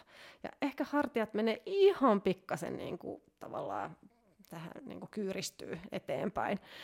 Eli, eli se voi olla niin, kuin niin pienestä kiinni, mutta tämä asento jo alkaa niin kuin viestittää meidän aivoille sitä, että hei nyt, nyt sulkeudutaan, nyt mennään sinne tilaan, että ala, aletaan analysoimaan itteemme, mm. kuinka huonoja ollaan tai muuta. Eli, eli se niin kuin tapahtuu helposti myös ihan tämän kehon kieli, tai kehon kieli vahvistaa sitä, eli sitä mä ää, tosi paljon suosittelen, että se on suoritustilanteissa ja vaikka arjessakin, niin se on se nopein tie, millä saa no, niin kuin, semmoisen hyvän energian. Et ihan vaan niin kuin suorista, nytkin mä oon tässä kyyryssä, eli niin kuin suorista, suorista itse vähän hartioita ja sitä selkää ja nostaa ihan pikkasen sitä leukaa. Ja, ja ehkä ihan pieni hymy, jos suinkin niin kuin tuntuu siltä ja, ja miettii, että silmät syttyy ja se, siinä on ihan eri energia. Ihan saat niin. ihan sekunnissa sä saat itsellesi niin kuin paljon paremman tilan aikaiseksi. Ja se, että et ei ainakaan niin kuin sallisi itselle ole et, et heti, tämä on taas se sama kuin, että saa sen sisäisen kampittajan nopeasti kiinni, niin tämä on ihan sama, että saa sen niin kuin nopeasti kiinni, että hetkinen, että nyt niin kuin, tähän hyvään tilaan, hyvään energiatilaan, missä verikin virtaa paremmin aivoihin ja kehoon, eri lihaksiin ja muuta. Että se on ihan sama kuin on töissä tai muualla, että ei ihme, että väsyttää, kun vähän niin. notkahtelee ja on siinä. Että, että se on hyvä niin kuin vä- välillä havahtua siihen tarkkailla itse, että palveleeko tämä kehon asento, nämä liikkeet, tämä ryhti, nämä ilmeet, niin palveleeko se mun mielentilaa vai haluaisiko me pikkasen jotain muuttaa tässä niin. vaiheessa, niin se on, se on jännä, miten nopeasti. Ja ei tarvitse paljon muuttaa. Ei tarvitse paljon muuttaa, ei. Pikkujuttuja. Pikku, niin. Ja ne on, tekee kyllä paljon. On kyllä. Huomannut. Se on siis, joku joskus sanoi, että se on sentistä kiinni. niin. niin.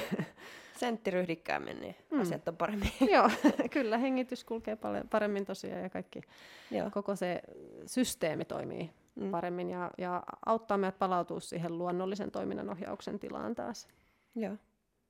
Jos mennään tuohon, mistä ollaan nyt jonkin verran sivuttukin, tuohon henkisen valmentautumisen arkiharjoitteluun ja rentoutumisharjoitteluun, niin miten usein sitä pitäisi tehdä ja miksi ja mi- miten sitä voi tehdä? Et Joo. Ainakin kirjassa on monta tota, ihan siis konkreettisesti kerrottu, että miten tehdään, eli mä tiedän jo. Mutta tota, no. niin. Joo. Mutta siis ihan, että miten usein ja miten paljon ja mitä ne auttaa. Joo.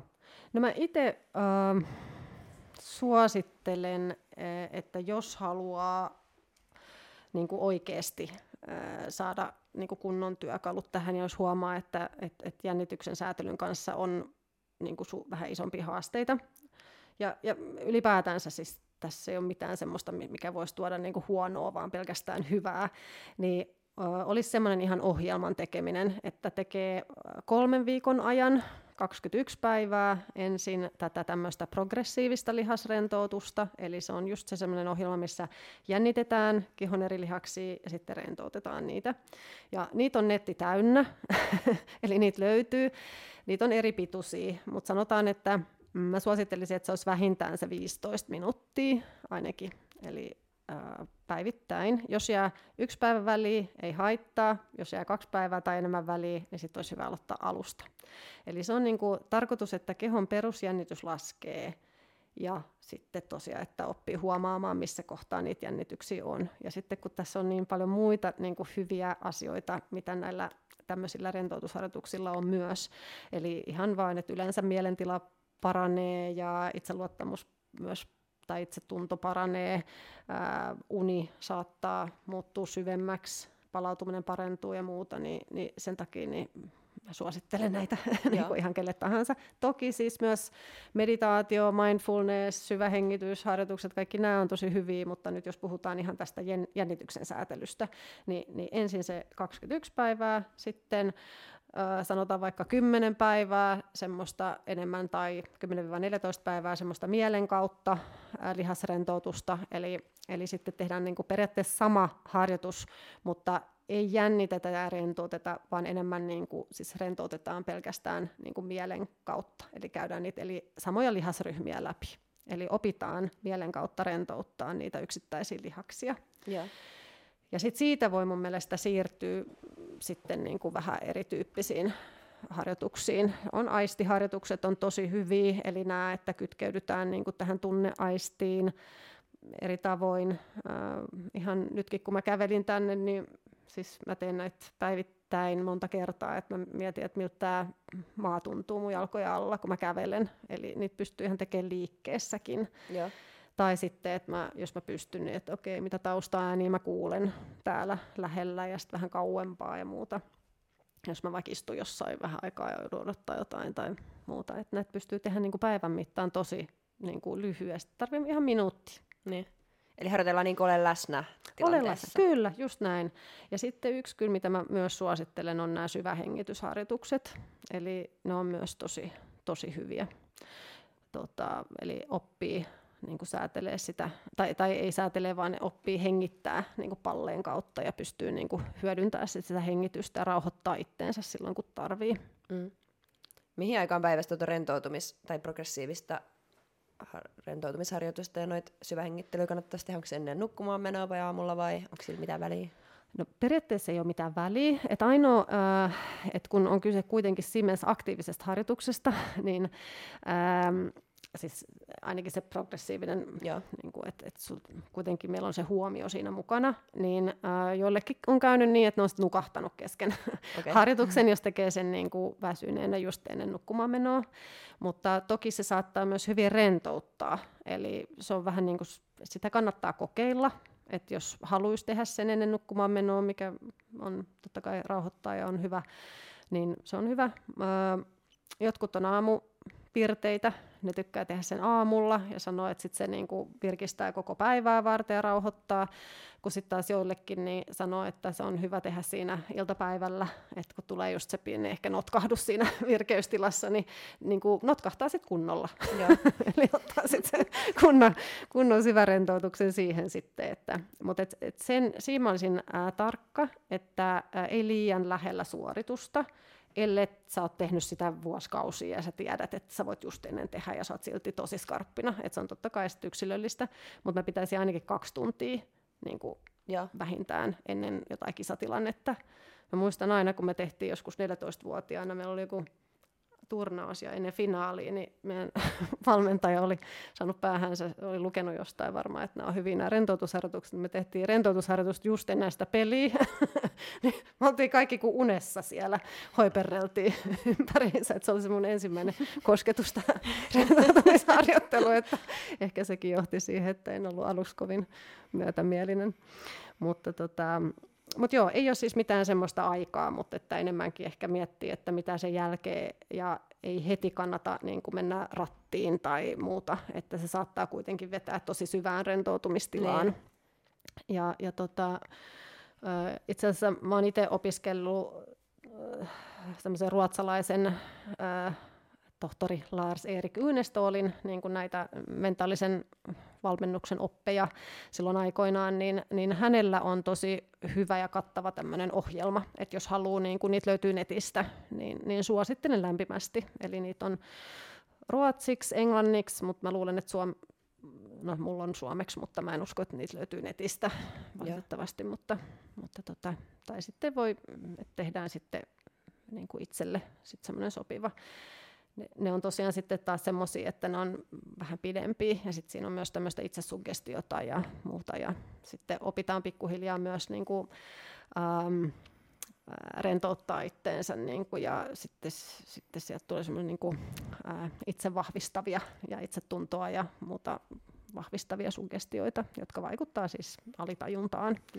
Et jos on tosi kiinnostunut, niin suosittelen lämpimästi, mutta hänellä on tämä sama ajatusmaailma, että ensin mennään niin kuin askel kerralla, että ensin pitää oppia rentoutua, niin. sekä mieli että keho. Muuten ei saa tavallaan sitä, niin kuin, ei pysty syöttämään sitä alitajuntaa myöskään. Joo. Eli se pointti on just siinä, että se rentoutuminen vaikuttaa sinne alitajuntaan ja se sitten vaikuttaa siihen itsetuntoon Kyllä. ja sitten se vaikuttaa siihen suorituskykyyn ja Kyllä pääsee huipulle. Joo, Joo tai sanotaan, että pystyy kytkeytyä. Helppo. Niin. Joo, on helpompi kytkeytyä siihen, mä, mä kutsun sitä sisäinen mestaruustila. Joo. Eli on helpompi kytkeytyä siihen. Mm. Silloin ei tarvi niinku, se tulee automaattisemmin ja pystyy helpommin niin kuin havaitsemaan sisäisen kampittajan ja niin kuin sä sanoit jossain vaiheessa Oona, että et, et joskus niin kuin vaikka tulee jotain pientä, niin ei välitä, mm. että menee vaan niin kuin eteenpäin ja keskittyy siihen mitä haluaa tehdä. Mm. Se oikeastaan, että se vahvistaa henkisesti monella eri tasolla ja, ja myös terveyttä, että siinä mielessä niin. hyvin suositeltavaa. Mutta ehkä tämän, se, se vaatii pikkasen sitoutumista Joo. kyllä, että kaikki ei ole ihan siihen valmiita. Ja... Mun on pakko myöntää, että mä oon kyllä niitä harjoituksia lukenut aina välillä kokeillut, mutta en ole noin sitoutuneesti tehnyt, että 21 päivää. Mutta nyt alan tekemään. Alan siis ihan Jokke saat valvoa, että mä teen. sä, sä voit tehdä mukaan, mutta mut siis, että mm. noi harjoitteet on mulle sinänsä tuttuja, koska mä oon sieltä lukenut, mutta itse toteutus on kyllä vähän heikommalla mm. tolalla. Joo, ja siis sehän on hirveän, mun mielestä on hirveän hyvä, että me ravitaan niin kuin mieltämme eri vaikka kirjoilla ja ajatuksilla ja tämmöisillä, niin kuin, mitkä antaa voimaa. Ja sitten mä oon vähän samanlainen, että mäkin tykkään niin kuin mielellään lukea ja tutustua niin kuin älyllisesti näihin, mutta sitten helposti saattaa olla, että sit se kehollinen kokemus niin kuin jää niin kuin kokematta, eli sekin olisi tärkeä, että saa sen niin kuin myös sinne tosiaan kehoon niin. Niin kuin, ja sitten ja niin kuin alitajuntaan. Et esimerkiksi myös mielikuvaharjoittelu, se on myös yksi, niin kuin mitä mä suosittelen tosi lämpimästi. Kyllä. Eli, ja sit, sit, siinäkin on hyvä, että ää, tekee ihan pienen semmoisen niin keskittymisen ensin, että pala, et, et tavallaan on tarpeeksi rentoutunut, että jotta pystyy niin kuin oikeasti olemaan niissä mielikuvissa ja kokeen ne kunnolla niin kuin, mm. että ne oikeasti vaikuttaa ja on siellä. Joo, kirjassa on myös noista mielikuvaharjoitteluista Et se on siis tosi paljon siinä semmoista käytännön harjoittelua myös sen niin kuin lukujen jälkeen tulee tehtäviä, mitä mun pitäisi tehdä niin kuin paremmin, mutta itse sitä tekstiä mä oon kyllä alle viivannut ja opiskellut ulkoa, mutta siis ne itse harjoitteet, sehän on niin kuin, vaatii tietysti sitoutumista ja sitä, että sä oikeasti teet ne harjoitteet. Niin joo. siinä on kyllä vähän no tekemistä. Joo, joo ja sitten sit siinä, ja sit siinäkin ehkä voi katsoa, että voiko käyttää jotain apuvälineitä, että jos on vaikka just valmiit nauhoja tai jotain muita, niin ne saattaa olla helpompia kuin sitten tai sitten, että itse äänittää itselleen, sitten, jos, jos pystyy rentoutumaan omaan ääneen, niin, niin tota, että on jotain vaikka lyhyitä valmiit mielikuvaharjoituksia, että ei tarvitse siinä sitten itse miettiä niitä, niin. kun alkaa, alkaa tekemään. Tai sitten tosiaan nämä rentoutusharjoitukset, mutta nykyään tosiaan netissä löytyy, löytyy tosi paljon. Me ollaan nyt kehittämässä tämmöistä sovellusta myös henkisen harjoitteluun, Tos, tosin al, alkuun vain jalkapalloon, mutta myös sitten muihin lajeihin ja tämmöisen niin kuin yleiseen käyttöön ja ehkä myös yrityksiin jossain vaiheessa, niin siinä, siinä on niitä valmiita Joo. harjoitteita sitten myös, mutta se ei ole ihan vielä valmis. Kyllä. Tuohon vielä pitää tarkentaa, että ää, ö, kirjassa lukee. Ärsyttää, kun mä sanon näin. Siellä tota, sanotaan just, että mielikuvaharjoittelu on ihan yhtä tehokasta kuin oikea harjoittelu, jos tota, siinä on tarpeeksi sitä tunnetta mukana ja semmoista että aitouden tunnetta mukana niin onko se sitten niin, että periaatteessa, jos sä teet jo suoritus, suorituksesta mielikuvaharjoittelu, niin sun pitää päästä ensin siihen tarpeeksi rentoutuneeseen tilaan, just että sä saat sen kropan niin kuin aidosti mukaan ja tuntemaan, että sä tekisit sitä, että sitä ei voi tehdä tavallaan sitä sun suoritusta, se ei ole yhtä tehokasta, jos sä vaan nyt mietit sitä näin, mutta et ole tavallaan ollenkaan ottanut sitä aikaa ja rauhaa siihen. Joo, se tota, no sehän saattaa ö, kyllä mennä tosi nopeasti, että että jos on vaan, ähm, siis että se ei vaadi niin kuin pitkää rentoutusharjoittelua äh, kuitenkaan, niin kuin, että sä teet mielikuvaharjoitusta, mutta mut sen hetken, että sä kuitenkin niin kuin, äh, sallit itsellesi oikeasti niin kuin keskittyä siihen mielikuvaan, ja eikä vaan niin kuin älyllisesti, vaan myös sille, että sä tunnet sen kehossa, ikään kuin sä mm. olisit oikeasti tekemässä sitä. Ja, ja se saattaa vaatia ihan hetken, että sä oot tässä läsnä sun kehossa. Eli se on, se on tärkeää, että me tunnetaan se oikeasti kehossa, koska silloin se aktivoi niitä samoja niin kuin lihasimpulsseja ja hermoratoja kuin se oikea suoritus. Et se on, sitä, on pystytty, sitä on tutkittu itse asiassa tosi paljon Joo. suoritus- ja urheilupsykologiassa ja on pystytty osoittaa monta kertaa, että, että näin on. Tämä on mun mielestä jännää, miten ää, tota, kuitenkin alihyödynnetty niin kuin, taito tämä on sekä urheilussa, missä no, ihmiset käyttää sitä vähän niin kuin eri lailla, jotkut tosi paljon, jotkut vähän vähemmän, useimmat, useimmat käyttää sitä vaikka just ennen suoritusta tai, tai just, että valmistautuessaan kilpailuun, mutta ei välttämättä päivittäin. Ja toisaalta sitten niin kuin muussa elämässä, että ihan yhtä hyvin voi miettiä, niin kuin, vaikka ennen kuin mä tulin tänne, niin kyllä mä, tässä, kyllä mä mielikuvaharjoittelin vähän tuossa niin ennen, vaikka en mä tiennyt yhtään, minkä näköistä täällä on tai mitä, mutta että et, et mä pääsen siihen oikeaan mielentilaan, mm. että et mä oon pystynyt olemaan tässä läsnä niin. nyt. Et sehän totta kai riippuu vähän tilanteesta, että joskushan sitä tietää eksaktisti, mitä tulee, tai niin kuin sanoit, niin vastustajat tiedät just, että onko se vasen vai oikein jalkainen, niin totta kai sit sä pystyt vielä paremmin valmistautumaan siihen ja muuta. Mielikuvaharjoittelussa niin mun mielestä pätee just se sama, että jos pystyisi päivittäin tekee ihan lyhyesti pieniä harjoitteita vaikka, että jos, ja se voi olla niin kuin eri juttuja, se voi olla vaikka niitä asioita, jos sä haluat kehittää jotain su- tiettyä osaa vaikka suorituksesta, tai jotain taitoa, tekniikkaa, niin, niin mielikuvaharjoitteet on ihan loistava tuki sille muulle treenille. Et sitä mä suosittelen tosi paljon.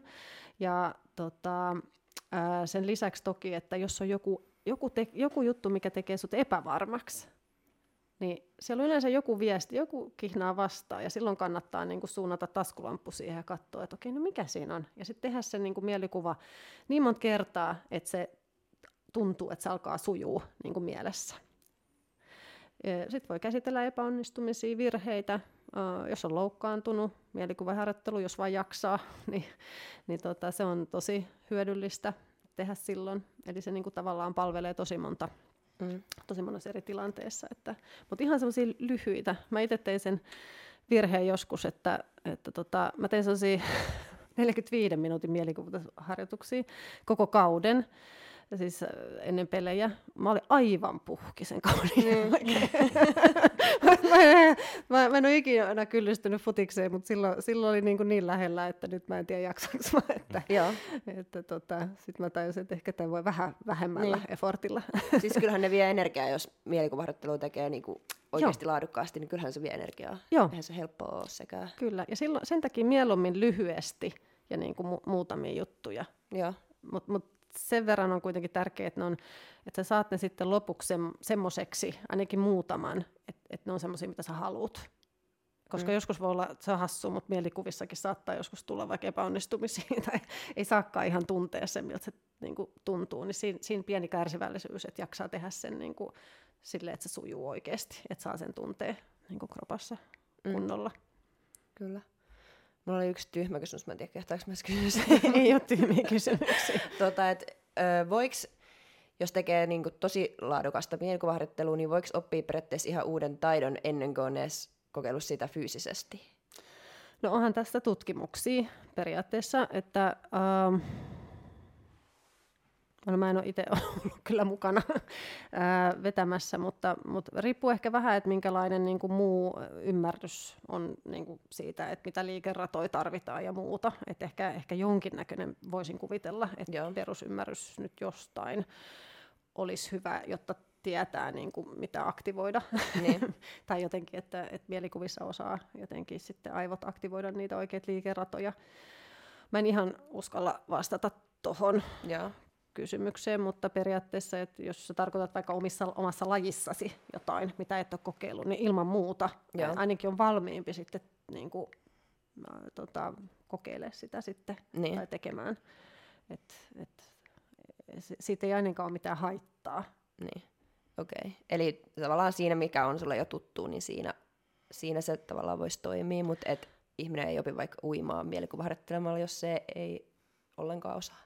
No sanotaan, että siinä voi olla, että ei oikein tiedä sitten, että mit, mitä, mitä, sun, niin. mitä sun pitää tehdä. Että se ei välttämättä tiedä, että sun pitää aktivoida ehkä sun, niin kuin, että itse asiassa en mäkään tiedä, niin kuin, kun alkaa miettiä, että mitä siinä tapahtuu siinä uinnissa, mutta, mutta, mutta tavallaan niin kuin, että tiettyjä asioita, jos sä et tiedä, niin on vähän hankala ehkä sitten mielikuvissa kuvitella niin kuin oikealla tavalla. Et sit, sit voi, no joo, ehkä pieni riski voi olla sitten, että, että keskittyy väärin asioihin tai liikaa harjoittelee jotain väärää mm. sitten, mutta et ehkä, ehkä on hyvä niin kuin pikkasen kokeilla, että saa kiinni siitä, että mitä täällä haetaan, niin sitten mun mielestä ehdottomasti jotain uusia taitoja voi vahvistaa. Ja, onhan sitä niin kuin näitä kokeita, just että ihan vasta-alkajat on heitellyt niin kuin koriin korista, ne on näitä klassisia tutkimuksia, että yksi, yksi tota, ryhmäni ei ole, heitteli vain mielikuvissa ja toinen ryhmäni heitteli pelkästään treeneissä ja kolmas ryhmäni sekä että, niin tehokkain oli se se, tota, joka sekä treenasi että mielikuvaharjoitteli, mutta sitten taisi olla se, joka mielikuvaharjoitteli. Eli... Oh ja. ja ne oli huonoimpia, jotka... Pelkästään treenasi, että, tai niin. ainakaan niissä ei ollut hirveästi eroa. Niin kuin, että näitä on vähän erityyppisiä tutkimuksia ja vähän erilaisia, mutta, niin kuin, mutta että periaatteessa järjestää, niin voidaan sanoa, että sekä treeni että mielikuvaharjoittelu on se kaikkein tehokkain. Ja. Että jos nyt näin yleisesti katsoo näitä tutkimuksia, niin... Kyllä.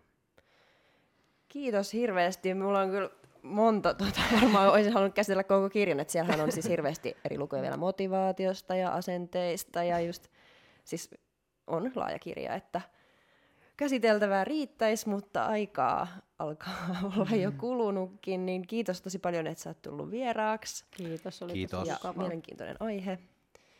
Ja suosittelen kaikille tätä kirjaa ehdottomasti. Ja jatkan itse sen lukemista ja ehkä kutsutaan sut toisenkin kerran, koska on vielä siis yli puolet kirjasta käsittelemättä. Kiitos. Mielelläni aina juttelen näistä ja keskustelen näistä aiheista. Että on, mm. Tämä on tosi, tosi kiva ja hauskaa, että, että olette nostanut tämän aiheen esille. Kyllä, tärkeä aihe. Kiitos. Ensi maanantaihin sitten. Yes. Moi Kiitos. moi. Moikka.